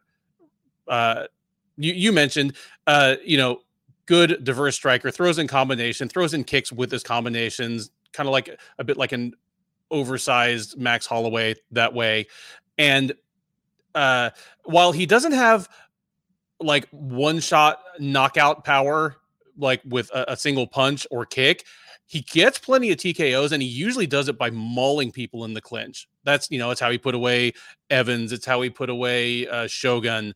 Uh, he just has mean intentions in the clinch and his long, lanky frame. And it's crazy that he used to be a welterweight because even at light heavyweight, he's tall. Like he's gonna be at least as tall as Ankalaev, even if he isn't like nearly as bulky and heavy. He just uses that to good effect to just nail people with knees and elbows uh, in the clinch. I, I think very underrated. I wouldn't say underrated grappler, but underrated submission artist. His his uh, has a very diverse and opportunistic submission game. Unfortunately, all the things he does well just don't translate well to beating Magomed Ankalaev. There are still top 10 light heavyweights that Anthony Smith can beat. Obviously, he's you know, uh, he's beaten three straight guys who were at least kind of on the doorstep of the rankings in Clark, Crute, and Spann. And while the Crute one, there was an injury involved there, he just flat out worked uh, Clark and Spann. But Ankalaev isn't it. He has become more conservative. He has become more airtight. But if there was a fight where he could open things up a little more, this is it. He got more buttoned buttoned down because he took on in a row Ivan Cutelaba, Nikita Krylov, uh, Volkan Oezdemir, and Thiago Santos. Santos isn't much of a wild man, but the other three are complete wild men, and they all have one shot knockout power. And he approached it like, okay, there are a lot of ways I can beat this guy. There's basically one way they can beat me. So yeah. I'm not going to get punched in the head with a haymaker. And, and, and, Santos has one punch knockout power. I understand what you're saying, but like he could no, do I'm, I'm, Yeah, no, I'm saying no. All four of those guys have one shot yeah. knockout power, and except for Santos, the other three of them are, are wild men that are yeah. going to throw unpredictable stuff at you in bursts. Uh, Santos, since his knee injury, a lot more methodical, but all of them had one shot power. Smith doesn't. If if Uncle Ankalaev decides to open up a little bit and Smith catches him clean with something, it's going to hurt, but it's not going to like flatline him. Smith could tap him out, but Uncle Ankalaev isn't the same guy that blundered into a last second triangle against Paul Craig uh, four or five years ago. I see Uncle Ankalaev. I mean, he probably will get the better of things on the feet, but I, I see him taking this thing to the ground early and often, moving to dominant positions. He's crushingly heavy on top. And like I said, Smith is a wonderful submission artist, but pure BJJ throwing up subs from your back is not really his thing. I, I think he's I think this is going to be a little bit of a Teixeira esque beating where Smith gets taken down, and as he gets more tired, it gets easier to take him down, and Ankalaev is punishing him from top position. I'm with you in that I think this is going to make it to the final horn.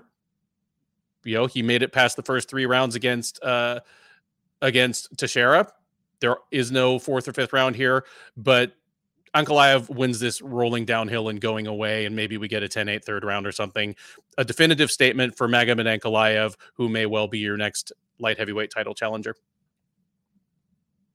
Speaking of wild men, the UFC men's flyweight top 10 is essentially nothing but wild men. And we get two of them up next. It is Alexandre Pantoja versus Alex Perez. Pantoja, the 32 year old Brazilian, is 24 and 5 as a professional mixed martial artist. He is 8 and 3 in the UFC. He's on a two fight win streak, uh, those being a unanimous decision over Manel Kape last February and a second round submission of Brandon Royval this uh, past August, so almost a year ago, at UFC on ESPN Cannonier versus Gastelum. He faces Perez, the 30 year old from uh, California's Central Valley, is 24 and 6 overall. He's 6 and 2 since joining the UFC out of the very first season of Dana White's Contender Series. He did lose his last time out. It was all the way back at uh, UFC 255, the headliner of UFC 255, in fact, in November of 2020, where he got uh, guillotined by Deiveson Figueiredo in the middle of a wild first round of action. That snapped a three fight win streak for him over Mark De La Rosa, Jordan Espinosa, and Jussier Formiga. So back for the first time in over a year and a half and trying to get back in the win column is Perez. He is not favored to do so, but the odds are surprisingly close considering his long layoff and Pantoja's uh, winning ways. He is plus 125, Pantoja minus 150 as the slight favorite. Uh, Keith, you uh, said, I think it may have been between segments that you think we might disagree on this one. Yeah. I got Pantoja. I'll tell you why after you go, but tell me if we disagree. Yeah, I understand why you're taking Pantoja, um, but I don't have a lot of confidence. Like you seem like you have like a little bit of confidence. This this is a banger fight. I'm really excited about this one. Uh, we haven't seen Perez in a really long time, and, and I'm worried because he's he's had a long layoff, and then he did weigh in at 171, UFC 171. He missed weight, so I'm not sure he can even make the weight class. Uh, he's now 30, which is obviously a little older, um, probably filled into his body. So that, that is concerning. But if he makes the weight class and he looks good, um, based on what we last seen of him, he's he's a good fighter. I mean, he's a high output striker. He's a pressure fighter. Uh, he's a boxer with a high guard. He keeps everything inside, tight shots, accurate. Uh, his right hand is his best punch. I like that he goes downstairs to the body uh, before going upstairs. Some really good calf kicks. He's a good wrestler, good entries, um, good top control, solid ground and pound.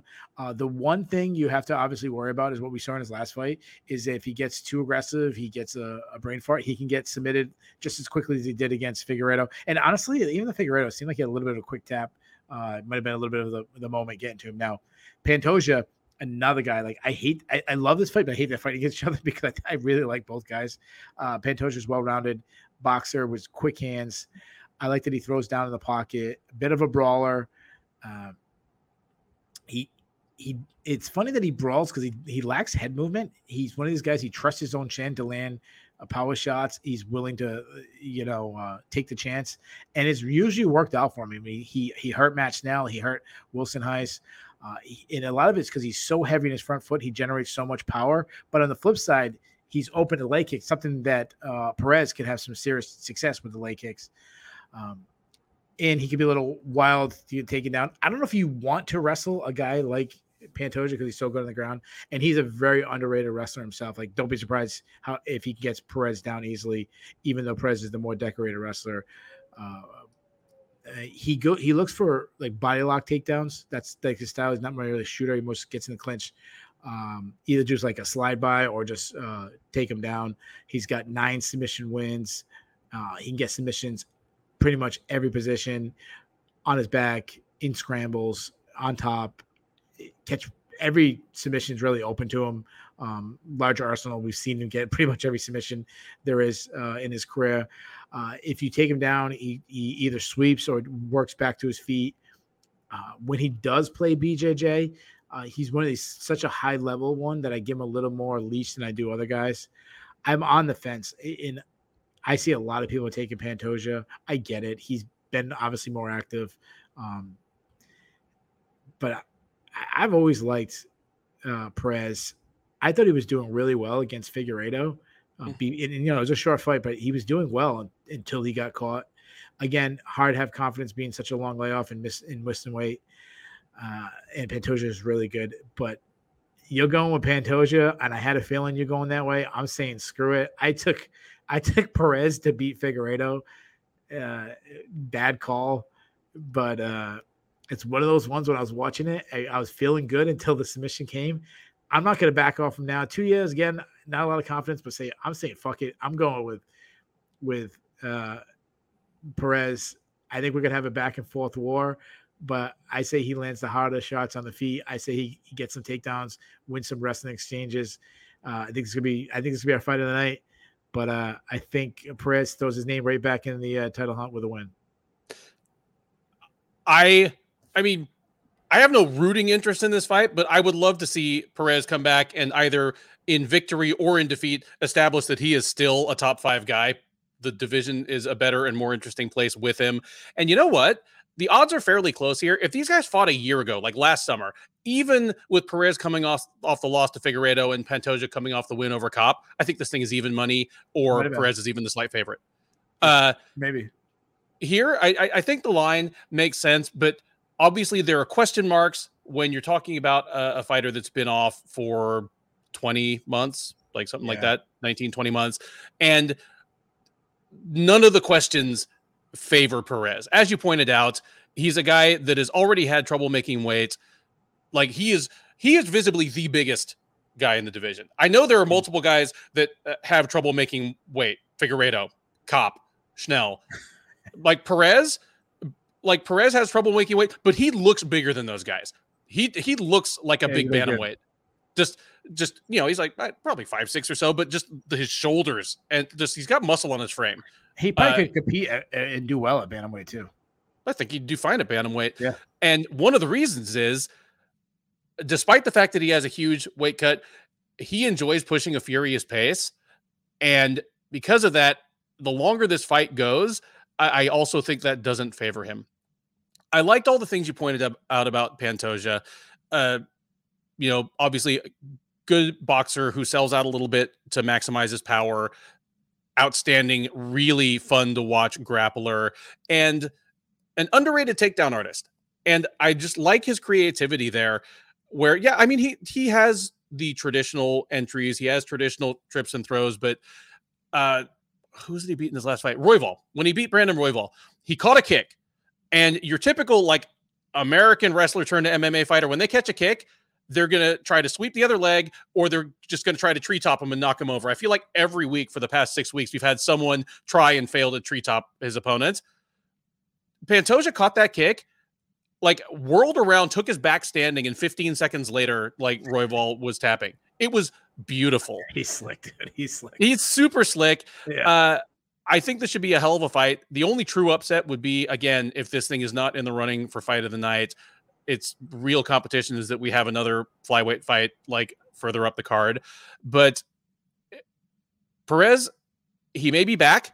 And if he can make weight on a consistent basis without killing himself, he is instantly a top 10, if not a f- top five guy on talents and achievements.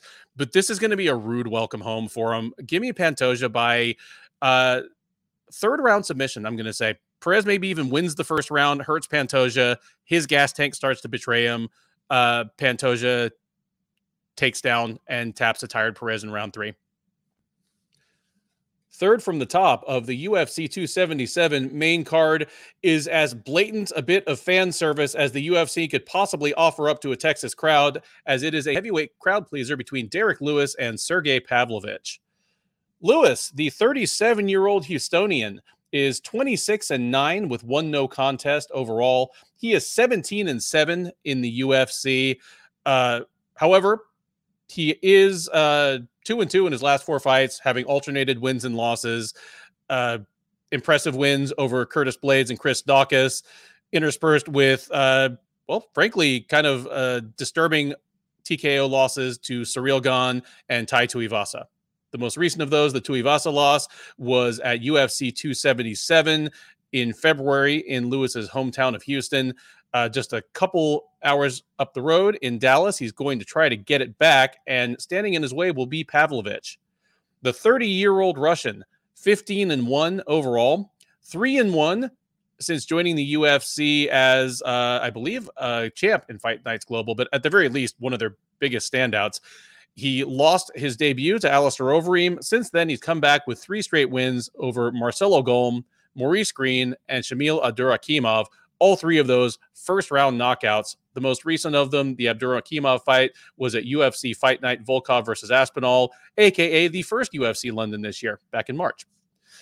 Odds on this one Lewis, as, as, befits a longtime top contender, is the favorite here, but just the barest of favorites. He is minus 120. Pavlovich available plus 100. This is this is the moment of truth for for Derrick Lewis because the difference between his loss to Tuivasa and any of his other UFC losses unless you go all the way back to like you know the Shawn Jordan fight in his first or second UFC fight yeah. is he got beat by a guy that would appear to have been a lesser version of himself. Tuivasa is a brawler who is become surprisingly more technical than he was early in his UFC run. That should have been a guy tailor made for Derrick Lewis to blast. And Lewis got knocked out cleanly. It wasn't this surreal Gane thing where the TKO was half just because he was trapped. He wasn't able to go anywhere, and Gane was just punching him until uh, Dan Miragliotta like jumped in. Tuivasa iced Lewis. Um, that's disturbing because the book appeared to have been written on Lewis. Yeah, there's about two people in the world who can beat him, and the people that really like handled him, like it was like Daniel Cormier with like you know the, the takedowns. For him to just straight up lose a striking match to a younger guy, it makes me wonder: Is Derrick Lewis now on the downslide? Was this just a one-off thing where he got he got into too much of a brawl, hoping to get a highlight reel knockout in front of his hometown fans because you know it was a back and forth first round, but when he lost in the second round, he appeared to be like loading up for something big, biding his time, and just got caught with that elbow that really he shouldn't have. So is he slowing down? He's 37. 37 isn't old for heavyweight, but it's old for heavyweight if you don't care anymore. It's old for heavyweight if the damage is caught up to you. Uh, the ironic thing is that after five or six years of his back being a punchline, his back did actually appear to be better in his last couple fights. In like the Gane, Daukaus, Tuivasa fights, he looked leaner, he moved better, and still he got knocked out just clean, fair and square by Tuivasa. So that's what I asked myself going into the Pavlovich fight, because if this is the new Derrick Lewis, Sergei Pavlovich can absolutely uh, duplicate Tuivasa's routes to victory. Pavlovich is a good striker with good power. Uh, he's bigger and I mean, he may not weigh more than Tai Tuivasa, but he's on a bigger frame and has more quality weight on his frame than Tuivasa. So if that if that's how Derrick Lewis is from now on, Pavlovich is, could knock him out. So the whole question for me really is, you know, is Derrick has Derrick Lewis given up on being a top level contender? Is he just cashing checks at this point? Is the damage accumulating? Because if it is, I think Pavlovich uh, either wins a lopsided decision where Lewis just doesn't pull the trigger because he didn't want to keep getting busted up, or he does get busted up and Pavlovich knocks him out inside of the first two rounds. If that was a one off, then there's still almost nobody who can outstrike Derrick Lewis without him worried being worried about the takedown or being Ciryl Gane and having just the weird feinting game that really snake charmed everybody until he ran into Ngannou.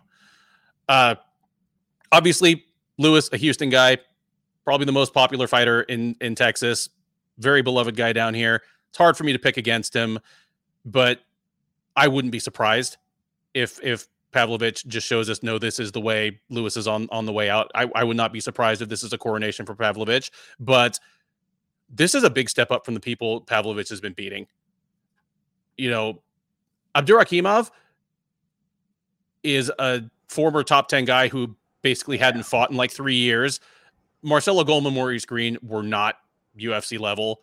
But was it wasn't Abdurakhimov just kind of like he's former top 10 just because right place, right time kind of thing? Yeah, right place, right time. I mean, like again, even dilapidated Lewis is a huge step from a uh, step up from Abdurakhimov. And you know what? Alistair Overeem, like kind of catching a takedown out of a collision and then destroying Pavlovich with ground and pound is something that Lewis could absolutely do. Lewis's ground and pound is not talked about as much as his like knockouts on the feet, but it's some of the scariest ground and pound in the entire sport. It is terrifying. Yeah. Um, so I am picking Lewis here. I fully recognize that this is a precarious pick. I know why the odds are what they are. And frankly, I'm a little surprised that Pavlovich isn't the slight favorite here. I'm surprised that they aren't reversed. And I don't think as fight week powers on that that's going to change as more money comes in on Lewis. But yeah. Yeah. What was the odds again? Lewis minus 120, Pavlovich even money plus 100. Okay. Yeah. Yeah. Yeah. I think that's, I, honestly, I think yeah. that's fair. Yeah, I agree. Like a far more accomplished fighter who has mm-hmm. some serious question marks hanging over him versus a guy on a streak who is taking a big step up in competition. Give me Derek, Derrick Lewis by first round knockout. And I'm going to say it looks like the Overeem fight. We get a few wild exchanges and, you know, they clinch, they collide, you know, and Lewis trips him to the floor and, uh, and smashes him with punches and elbows. My second most likely outcome, probably Pavlovich by second round TKO. But yeah, yeah give me Lewis. This is, uh, you said this is a a pivotal moment for Derrick Lewis. I really think it's the same for Sergei Pavlovich is to find out if he's a true contender. If he can get by Derrick Lewis, I mean, he's right in the title picture. That's that's what a win like Derrick Lewis does. If he gets, if it's a Chris Daukaus situation where he's starts out in like the first good exchange, uh, then obviously uh, we think otherwise. It's that'd be the second time he fought a quality opponent and kind of got smashed. Uh, Derrick Lewis, I mean, what else is to say about? We we we know it is. He's a gigantic heavyweight. We've talked about this a million times. He moves much better than he gets credited for. He'll throw a flying knee. He'll throw some high kicks. I mean, he's very athletic. Uh, I've said this before. If you block his kick, he hits so hard that he just like moves you with the kick, anyways. So it still looks, even when you block it, it still looks like he's landing. Uh, he's really good at just waiting, waiting, waiting, and then just exploding. He's the hardest hitter in the history of the sport, or like you know, at least the best knockout artist. He's had the most knockouts in the history of the UFC. He's way more accurate than he gets credited with. And I've said this about Francis Ngannou. Obviously, goes with Derrick Lewis too. He doesn't have to, even though he is accurate, he doesn't have to land clean. He can land a, a grazing shot and he puts you out. Um, he he's been really measuring his opponents now. Good at picking up the assignments. A perfect example of that is the Curtis Blades one. As soon as Curtis Blades came in, Derrick Lewis caught him with a big shot. Obviously, put him out. Uh, he's he he gets like so a lot of people think he has a bad gas tank, which I think is the complete opposite. He looks like he does. He has bad body language, so he really looks like he's slowing down but we've seen countless times deep into fights where he he might even need to come come back and he finds a way to get a stoppage because he hit so hard. Uh, he, he you had to basically fight Derrick Lewis perfect. Uh, that's and the guys who beat him have done that. Uh, you look at like the Ilir Latifi fight. Latifi's and this was not a fight like not an example of like landing a big shot, but I mean, uh, for if you're Derrick Lewis supposed to have a bad gas tank. Why does he win a decision in a grueling wrestle heavy matchup against like a guy like Latifi? Now he and, has a terrible. Good. If I may, the, the stat I always like to throw out, he's now the UFC's all time leader in knockouts. Before that, he was the heavyweight division's all time leader in knockouts. But long before that, he was already the UFC's all time leader in knockouts in the third round or later. Well, there you go. So yeah, that, that is not the stat of a guy with a bad gas tank. Yeah, exactly. Like it's it's a complete opposite. Um, it just the look of him, you think he would have a bad gas tank. Yeah. Um, he he is a bad wrestler. He's a terrible wrestler, but he's very good at exploding back to his feet. Hard to to hold it down. He's one of these guys like you can start landing shots on him, and again, even we say he explodes on his feet, he also explodes on the ground. He'll just wait, wait, wait, and then suddenly push you off and get up. Mm-hmm you, I love that you mentioned the ground and pound. These I've said before, like a nightmare would be Derrick Lewis on top of you, dropping those those hammers. Uh, Tuivasa is the only person to catch him, but I'm not worried about his chin. I, am more worried about him being gun shy in this fight. Like we saw against the Francis Ngannou, and again, this is a long time ago, and he's had so many fights since. But where he was a little gun shy against a guy like Francis Ngannou, I wonder if he'd be the same way against Pavlovich, being that he did just get caught, did just get knocked out and then everything you said, the damage, the the extra weight that he carries, the back injuries, all this stuff. Like, is he is this like going to be a big decline for him? And you know, he loses this fight, then he loses to a lesser guy, and it just everything kind of turns ugly. That's a big question. But now, Pavlovich, he's for a while we talked about the younger new guys in the scene. Like going back like six months ago, we talked about Chris Daukaus and Tom Aspinall. We throw guys name out.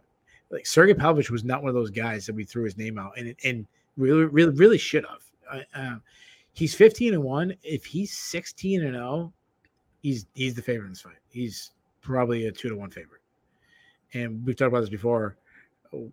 just that undefeated mystique about you, and he's he's it was a loss four years ago to Alistair Overeem, which and, is not a again. No, well, that and that illustrates the flip side of the undefeated fighter thing because a lot of people, myself included, went, "Oh, well, he's a bust. He must have been overrated," and I didn't really pay attention as he just kind of came back and just started yeah. winning fights again. Yeah. Let's not mention Al Sarver is one of the greatest fighters of all time, and, and his ground game is always criminally underrated. Oh, yeah, we've always said he, he's called a striker. He's better ground. He's better wrestler yeah. than he's a striker. Uh, but Pavlovich, he's he's a good athlete for the division. He's one of the better athletes for the division, as you mentioned. He's got quick hands. He's pretty technically sound. His right hand is a beautiful thing. His left hook is a, a beautiful thing. He's got big, big power. We saw that in his last three fights, three knockouts. Not much of a kicking game. And he doesn't really check kicks, so so um, that's something I I, I kind of hope he would add to his game. He did show off wrestling in Fight Nights Global, but so far in the UFC, he has not rested at all. If he doesn't wrestle with Derrick Lewis, then maybe he's wrestling something that he's lost over the ways. Uh, he did, you mentioned go back to Ellis Silver. He struggled to get off his back. If he's pinned down, um, that's something questionable. But again, he's struggled to get off with Alice Overeem on top of him. At the and, base and, of the cage, too. Yeah. Yeah. Yeah. Yeah. Uh, and he, you know, getting hurt with with elbows and he's not a submission threat. That's not his game. This is a hard one to pick. I I wanted to go with Sergei Pavlovich. I really did. Um, I was thinking about it until today. If he wrestles, he probably wins. I and I think he could hurt. I think he could hurt Lewis. It really could. Mm-hmm. And if he if he starches Lewis, knocks him on the first round, then it's probably a little bit of combination of both things of him being just a really good star in the division, really hard hitter and the decline of Derrick Lewis. Like it is the perfect time for them to kind of cross pass on that like upward escalated, downward escalated thing going. But as I said, you have to be perfect against Derrick Lewis. One flurry, one shot. That's all it takes from Derrick Lewis. And it's in Texas. I'm going to say he he gives the crowd what he wants. I think Derrick Lewis has that moment. I think he lands one big shot. I think he puts Pavlovich out. You went first. I think you said first round, right? Yeah, I, I probably should have said second because Lewis isn't going to do anything for the first three minutes. But yeah, I said first.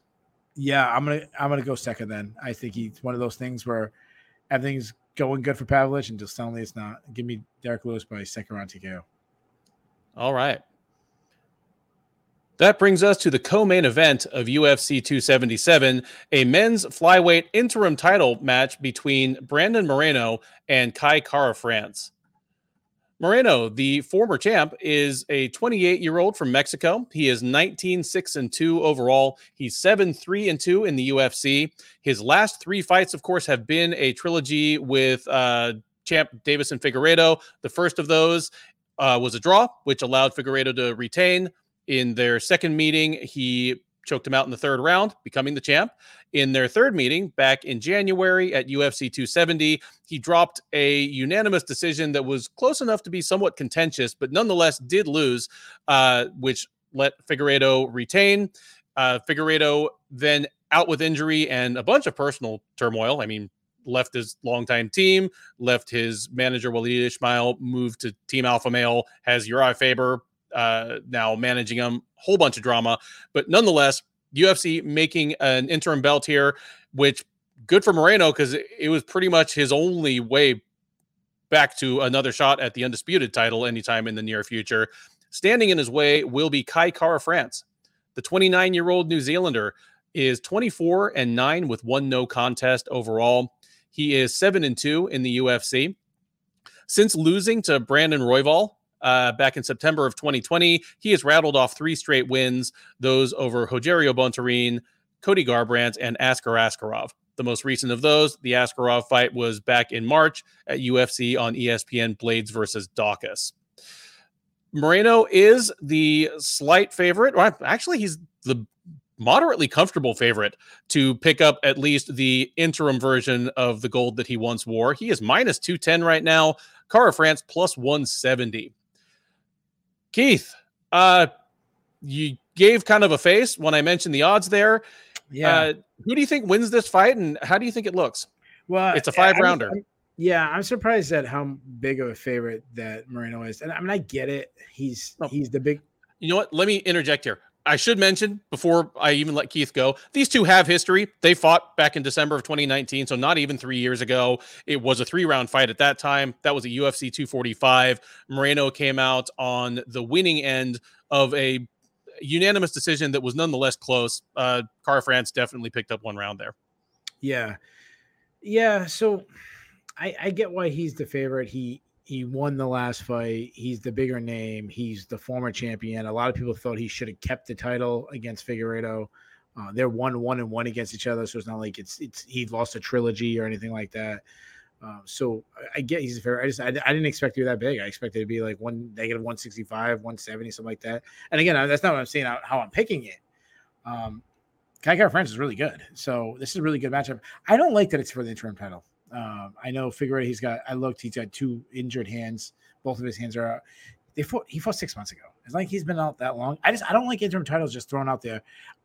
When, when Frank Mir broke his, was the heavyweight champion uh, the first time and he completely broke his leg in a motorcycle accident and he was, there was the, there was, he was out for years.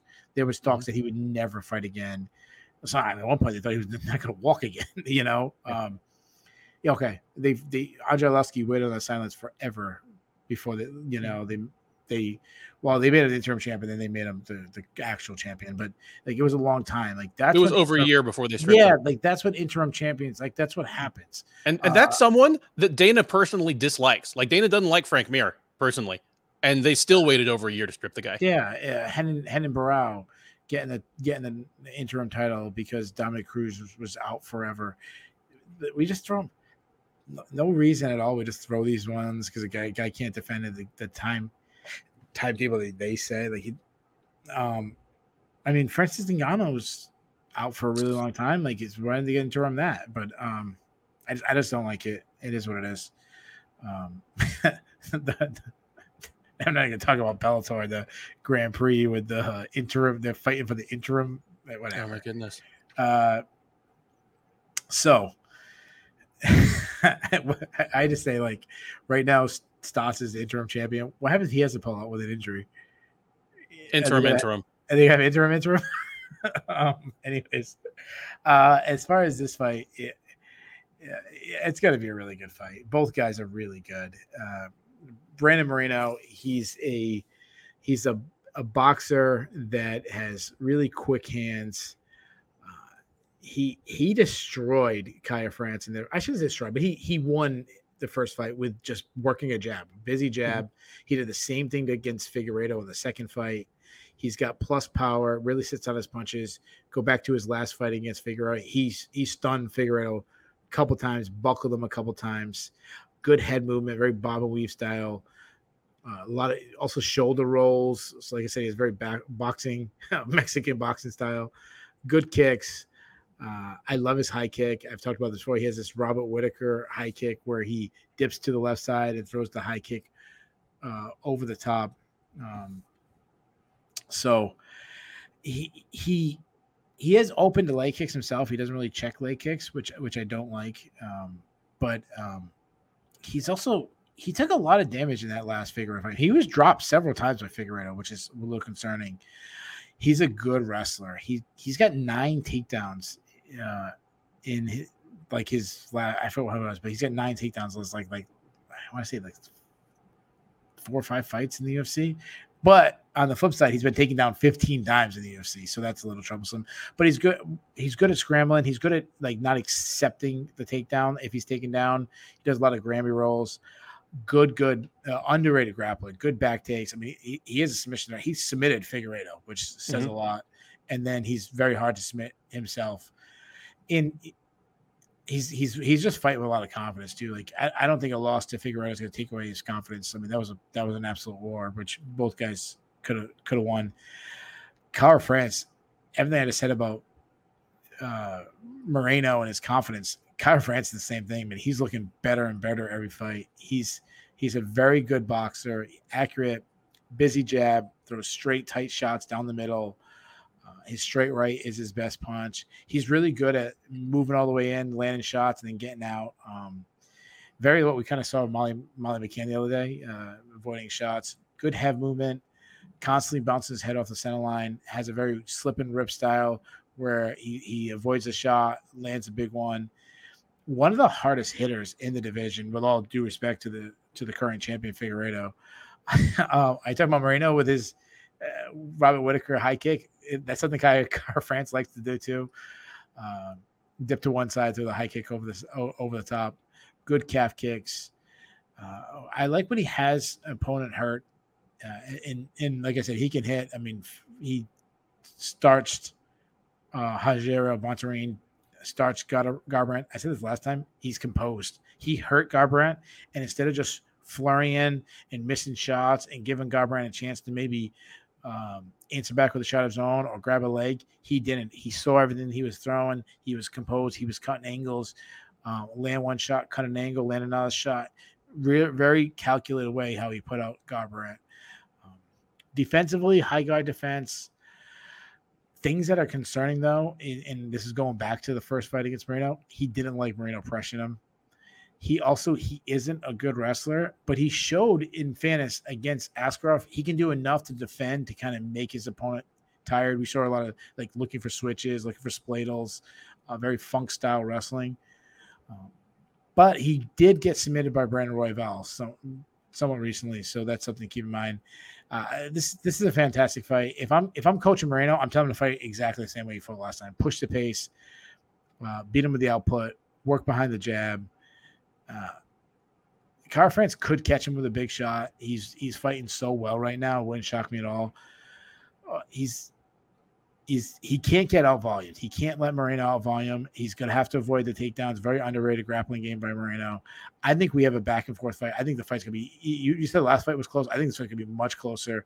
But uh, I think Moreno's going to get the better of him. I think we're going to have um, some really fun exchanges. But I actually think Moreno's going to catch him, uh, take his back, and in a really back and forth fight. But I think he's going to take his back. I think he's going to submit him. Give me Moreno by fourth round submission.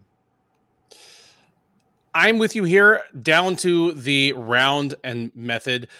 My thought was just, you know, after rewatching their their first fight, okay, which of these guys has changed more? In what ways have they changed? And which things, you know, that cost them in the first fight, you know, might they have shored up?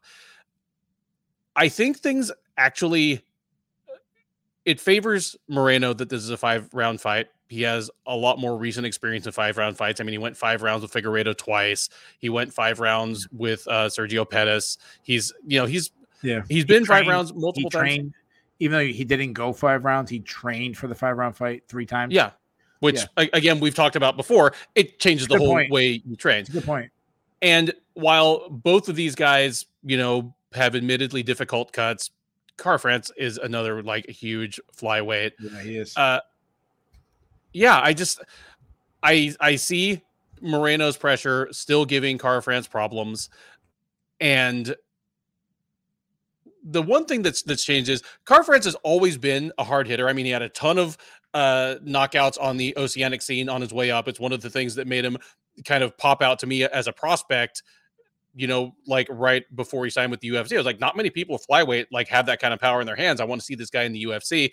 And then it didn't really show up early on. And he's found it more recently, I think, for a couple of reasons. Like, but primary among them is confidence and poise. You pointed out perfectly that he uh starched Garbrandt because he stayed calm and stayed accurate after he hurt him. And that just lets the natural power in his strikes, I think, do more and better work for him. But uh, Moreno's advantages on the ground, I think, are gonna are gonna come out again, and I think they're gonna come out the longer the fight goes as Kara-France gets tired, as he you know, probably gets frustrated from being on his back foot. And I literally was going to pop out the same thing as you. Give me Moreno to maybe not necessarily shoot a takedown, but they just end up on the ground off of a caught kick or just something that happens in the clinch. And once they're on the ground, uh, Moreno takes his back, chokes him out, fourth round.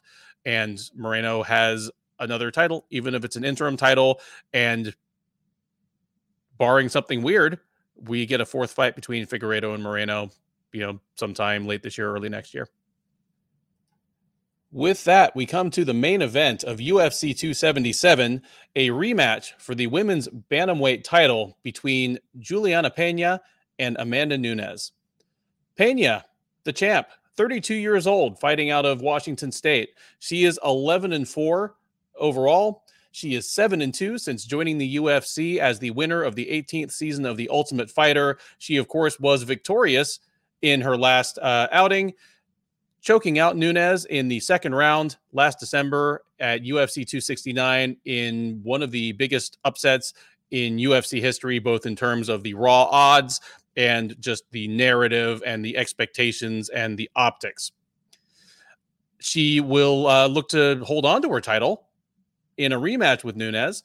The former bantamweight champ, still featherweight champ, 34 year old Brazilian, uh, longtime American top team product fighting out of Florida is 21 and 5 overall. She's 14 and 2 in the UFC. She is 11 and 2 at bantamweight. Uh, she lost her last time out to Pena. She lost a long time ago to Cat Zingano, and in between, you got about a dozen straight wins that saw her pick up those two belts. The odds, off the top of my head, I want to say Nunes was around a minus 950 favorite the first time. The second time, she is still a substantial favorite. She is minus 275 as wow. of Sunday of fight week. Pena plus 225 on the comeback. Wow. In thinking about this rematch, well, let me let me roll back first back to December. After the initial shock of the fight wore off, I asked myself the same question I asked after after Holly Holm beat Ronda Rousey did we see a fluke? And I don't mean a fluke in the sense that someone slipped on a banana peel, but just yeah, a, a an unlikely occurrence, or did we see someone lay down a repeatable path to victory against a fighter that we did think was unbeatable? And and I think I thought the same thing yeah. all the way back in 2007 when Matt Serra beat George St. Pierre uh-huh. in another of the biggest upsets in UFC history. After Serra beat St. Pierre, I said, well, that's not a that's not a fluke.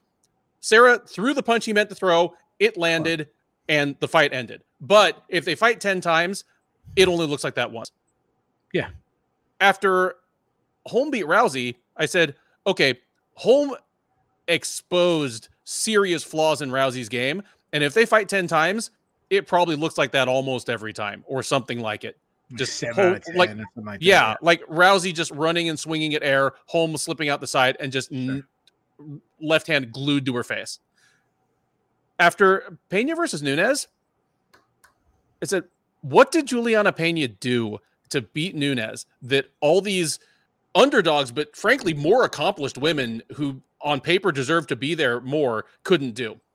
Because Pena survived the first round onslaught of Nunez. Nunes got tired and got tired quick. And then from there, Pena hurt her on the feet, was able to uh, get her on the ground and choked her out. And I mean, choked her out from being hurt and tired as much as Pena just being this like otherworldly grappler. If that was a, a, an easy path to victory, other people would have done it. Why wouldn't Felicia Spencer have been able to do that? Germaine de Randamie, yeah. Germaine de Randamie, like, and Nunes beat de both ways. She yeah. blitzed her in the first round, and then she just soundly, patiently outstruck her for five rounds. Like she beat Felicia Spencer without breaking a sweat. Why couldn't and, Cris Cyborg do that? Yeah. Well, that's the thing. If you come at Nunes in the first round, you're going to get the worst of the of the the sloppy brawl that ensues. Yet Pena forced a sloppy brawl, survived, and outlasted. It was it a thing where Nunes's focus wasn't there, didn't have a great camp, already thinking about domestic bliss after this. I, she talked about retirement. She's yeah, talked about there, getting yeah. up there in age. She's one who's has relied on speed and power.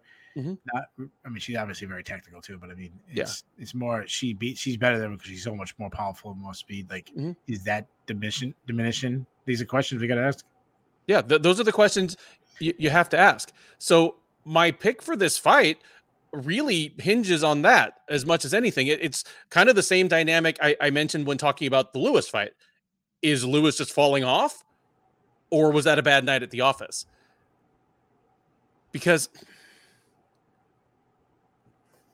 it was weird to see Nunes get tired that fast. And that's the difference yeah. you get between when you are dictating the pace of the fight and the other person is dictating it to you. Like very famously, everyone said BJ Penn had a terrible gas tank. No, he had a terrible gas tank when he was losing. yeah. Like when, when Matt, he was winning, Matt Hughes was elbowing him in the in the gut. Yeah. Yeah. Yeah. Th- yeah. If, if you make him work, if you make him move when he doesn't want to move, then of course his, his gas tank is bad. When he's dictating it, he was fresher than Diego Sanchez when he kicked his face off. yeah, and right. Diego Sanchez had legendary cardio. Like, yeah. in, if, if that round, if that fight went to a fourth round, that should have seriously favored Diego Sanchez, but Penn thrashed yeah. him. Like, so is the problem that Nunes just allowed Pena to kind of put her on the back foot? Like, usually when someone runs right at Nunes, they die. Yeah. Cyborg died going right. right. at Nunes.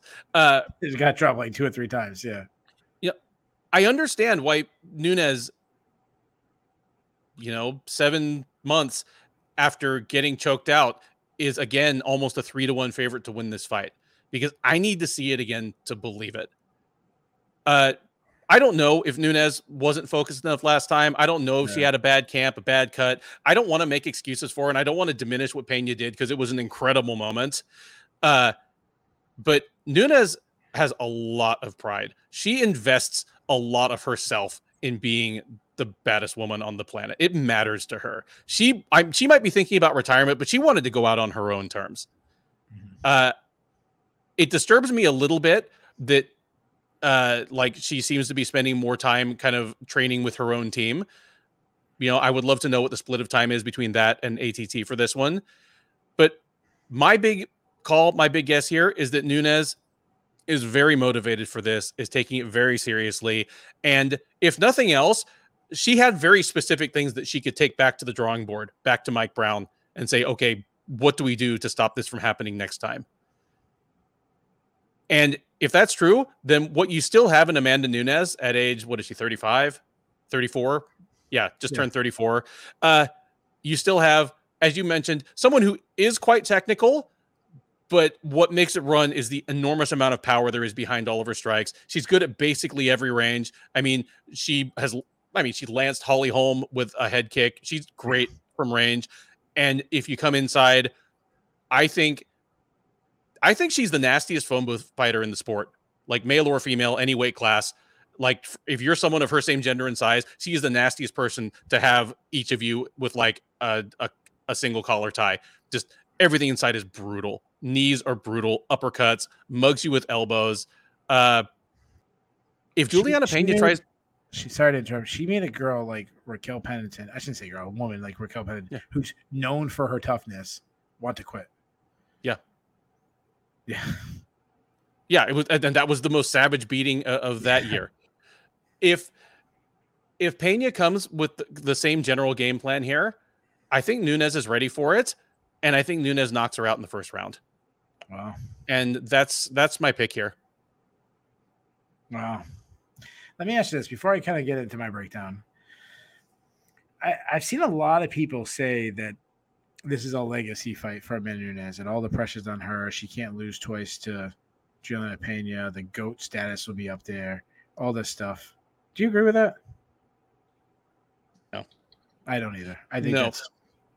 if she, st- I mean, when she lost, it made me bump Valentina Shevchenko to the top pound for pound woman in sport. Yeah, of course, yeah. But her, her like overall historical legacy, her like that, no, no, it, it, and Val has a, few more things to do, I think, before we're having that conversation. Yeah. So I, yeah, well, first of all, she's Valentina Shevchenko is going to have a hard time because I think she has two losses to Amanda Nunes. That's always going to be a trump card for Amanda Nunes. The other thing, like, I don't think the pressure's on Amanda Nunes. I think all the pressure's on Julianna Pena. I think this is a legacy wasn't a fluke. Yeah, I think this is a yeah. legacy fight for Julianna Pena because, um, you you're going to have outs for Amanda Nunes. Nunes loses again. It's well, she's up there in age. Mind you, she's been fighting in two weight classes. She's fighting in her lower weight class. How much, you know, she gassed out. Say, say, say, Say the fight looks exactly the same way again. 2nd mm-hmm. round, she's trying to lose it. Pena takes her down, whatever. You know, you start seeing, well, how much of that weight cut? She's a bigger one at this age, you know, mid 30s. Can she still make the weight class? That's that's on that. She's a mother now. She's fought everybody. Like there is an out. And then you always have the. I mean, there's no argument right now who's the greatest fighter in the history of women's division. She's got two wins over Valentinenko. Uh, starched Cris Cyborg. Starched Ronda you Ready, you ready for my favorite stat? I, if I, she gets it back, if she okay, gets okay. it back against Payne, oh no, say it. Oh, okay, no, no, no, no. You finish yours. I'll, I'll give you one after. If she gets it back against Pena on Saturday, she has a win over every woman who has ever held a title in any of the divisions she's competed in in Bellator or the UFC. Okay. I was going to say this with very similar stats. If she beats Juliana Pena and then somehow fights Nicco Montaño, somehow, at end of her career, like, you know, and beats Nicco Montaño, she would have a win over every single champion in the history of the UFC flyweight, bantamweight, and featherweight division. Yikes. Like anybody you want to bring in the GOAT conversation, she's beaten. Uh, she's beat high kicked Holly Holm. She's smashed Miesha Tate or Ronda Rousey. Uh, even like, even though you say like, oh, look how big Megan Anderson is. Big Megan Anderson's six feet tall, smashes her. I mean, she's uh, talk about Bellator. Um, Julia Budd. Julia Budd. Yeah. Cyborg. Um, yeah. Yeah. So we've, if this is the starting of the decline of Amanda Nunes, where she's not the best. Maybe she loses this one. Maybe she loses one or two more fights, and then she retires. It's okay. We've seen that with other fighters. I mean, yes, uh, Jon Jones still, in, you know, in his run. Uh, other than Khabib and, and George St. Pierre, who had to avenge losses, but George St. Pierre retired on top. Very few people get to do that. We saw DC end his career on two losses. We saw Anderson Silva lose a bunch of times, Jose Aldo lose a bunch of times. Like, eh, I don't look at Anderson Silva any different. I look at him as, other than, I don't know, Tom Brady, everybody declines as they get older. Michael Jordan was not a great, like, he was good, but he wasn't great with the Wizards. Like, it nope. happens. Like, it's they're human beings. So, yeah, I think it's all on Julianna Pena. Does she get viewed as Matt Serra gets viewed. We're like, oh, that was such a nice moment for you. Were you viewed for one moment? Yeah, I know she has the Ultimate Fighter too, but so does Matt Serra. But like, do you get viewed for one moment, or do you get viewed like? Remember when T.J. Dillashaw was beat Renan Barão, and then everyone still thought it was a fluke? Like, ah, yep. that was such a great night, and Renan Barão and Dillashaw was an underdog in the rematch, and then Dillashaw beat the shit out of him again. Like the second time was just as bad as the might, might have been worse. The second actually he stopped him the second time, didn't he? Oh no, he stopped yep. it both times. He him earlier, I think. Yeah, um, no, no, it was it was even worse the, the second yeah, time. Yeah. And honestly, it's funny you mentioned that some of the same narratives because it was like, well, you know, Barão was this unbeatable guy, but we always knew he had a terrible weight cut, and you know, yeah. Dillashaw just beat him with volume and pressure. Like Barão comes back better, and yeah, you know, nobody even thought Dillashaw should have got that. Time. There was somebody else. Yeah. Was somebody else was like in line at that time, but it was Dillashaw got it. No one thought he should have, and all that stuff. That like this is all on Julianna Pena, in my opinion. I really think it is. Um, so as as far as a breakdown goes, one one last prediction question sure. before you go into the breakdown. Sure, sure. And this is something we'll discuss if we need to on the recap. If Julianna Pena loses on Saturday, does it at least have to be close for her to even get a trilogy, yeah. like a rubber match? Like well, if Nunes just thrashes her, do they not even bother making the third fight? I wasn't prepared to think, answer a question like that. I think so. I mean, at least she might eventually because the division is it's yeah. not like Matt Serra never got the trilogy fight. 170 was so loaded. You had mm-hmm. Matt Hughes waiting and Josh Koscheck and uh, Jake Shields. There's like, yeah. who's waiting at one 135? Nobody. Yeah, like I don't know. if She gets an instant. I mean, if it's a close war. I, I guess that, that's what I mean. Like, does she not get an instant one if this is just she gets, a beatdown? Now, now she gets blown out. And then the question is, does she make it back before Nunes retires? That's another tough question. Yeah. How many more fights yeah. does Nunes have? Yeah. Uh, I'll say this. A lot of people said what, how motivated she was. I think Nunes is more motivated than people think. I mean, you're not going to go to the Ultimate Fighter show. You're not going to give up six weeks of your life doing that if if you're not motivated. Or eight, six weeks, wait, eight weeks, whatever it is. Um, it's it's just does she still have the skill now? Julianna Pena, she was always like a mediocre striker, but suddenly she stands in the pocket with the deadliest striker in the history of the sport, really maybe against any weight class, and she lands the better shots. Like she didn't outstrike her like dodging shots, countering. No, she stood in the pocket. Like the the if you went into the last fight and you said, okay, you you you you can't give Julianna Pena tons of advice, but you can give her one advice. Like everyone's one advice, like, hey, don't stand in the pocket and swing it out with with the man it is. No, that's exactly what she did. Watch and, the it, watch the cyborg fight and don't do that. Yeah, don't don't swing it out there. Like that's the worst yeah. thing you do. Grind, maybe get a takedown, try to tire her out that way. But she showed a great chin, obviously an incredible heart, and I think it was a little bit of a mental thing. She was gaining confidence that mm-hmm. she could eat the shots from Amanda Nunes, and Amanda Nunes, I think, was as tired she was. I think it was a little bit of a mental break. She's always bullied people, and they didn't go down. And I mean, everyone goes down, but she didn't go down. And when she got a takedown, she hasn't been in a tough position in God knows how long. Cat Zingano fight uh, yep. forever ago. And honestly, she tapped really quick. Like yep. the hook wasn't even in. I don't even know if the I couldn't tell if the choke was even in. Uh, it was one of those ones. Now I'm I'm not saying Amanda Nunes is a quitter. I'm not saying Amanda Nunes is not mentally. Tough. You don't rise to be the greatest fighter in history. I'm saying I'm just saying in this one moment, she kind of checked out a little bit. I think. Um, now, she Juliet Penn wasn't avoiding shots. She was willing to eat a shot to land one of her own. I don't know if that's a good strategy in the second fight. Um, I I don't think she was hurting Pena as as much as Pena was getting tired, and that kind of was buckling her a little bit. I still think Pena. Uh, uh I'm sorry, Nunes. I, I, was saying the back was. I don't think Nunes was getting hurt by Pena because of Pena's power. Uh, power. I think it was more of Nunes getting tired. Uh, Pena's hand speed is still a little bit of an issue for me. She is a minus athlete. But if she can close the distance, she can get in that clinch. It, it, started before the exchanges in the pocket. There was some clinching at the end of the first round. She can get in there, grind, tire Nunes out, get to the body lock, look for some takedowns, um, get the fight to the ground any way possible. She she could win a fight that way. Um, I really think the cardio is the big. I mean, I'm not I'm not like going off on a limb here. I think most people are saying the cardio is the way to outwork or out tired her. I think the submission game of Julian Pena is grossly overrated. She's a top side grappler, but she she struggled at times. Like I mean, Nicco Montaño was taking her down, having success. She's been submitted in the past by Valentina Shevchenko. She was surprisingly submitted by Germaine de Randamie, who's not known for a grappler.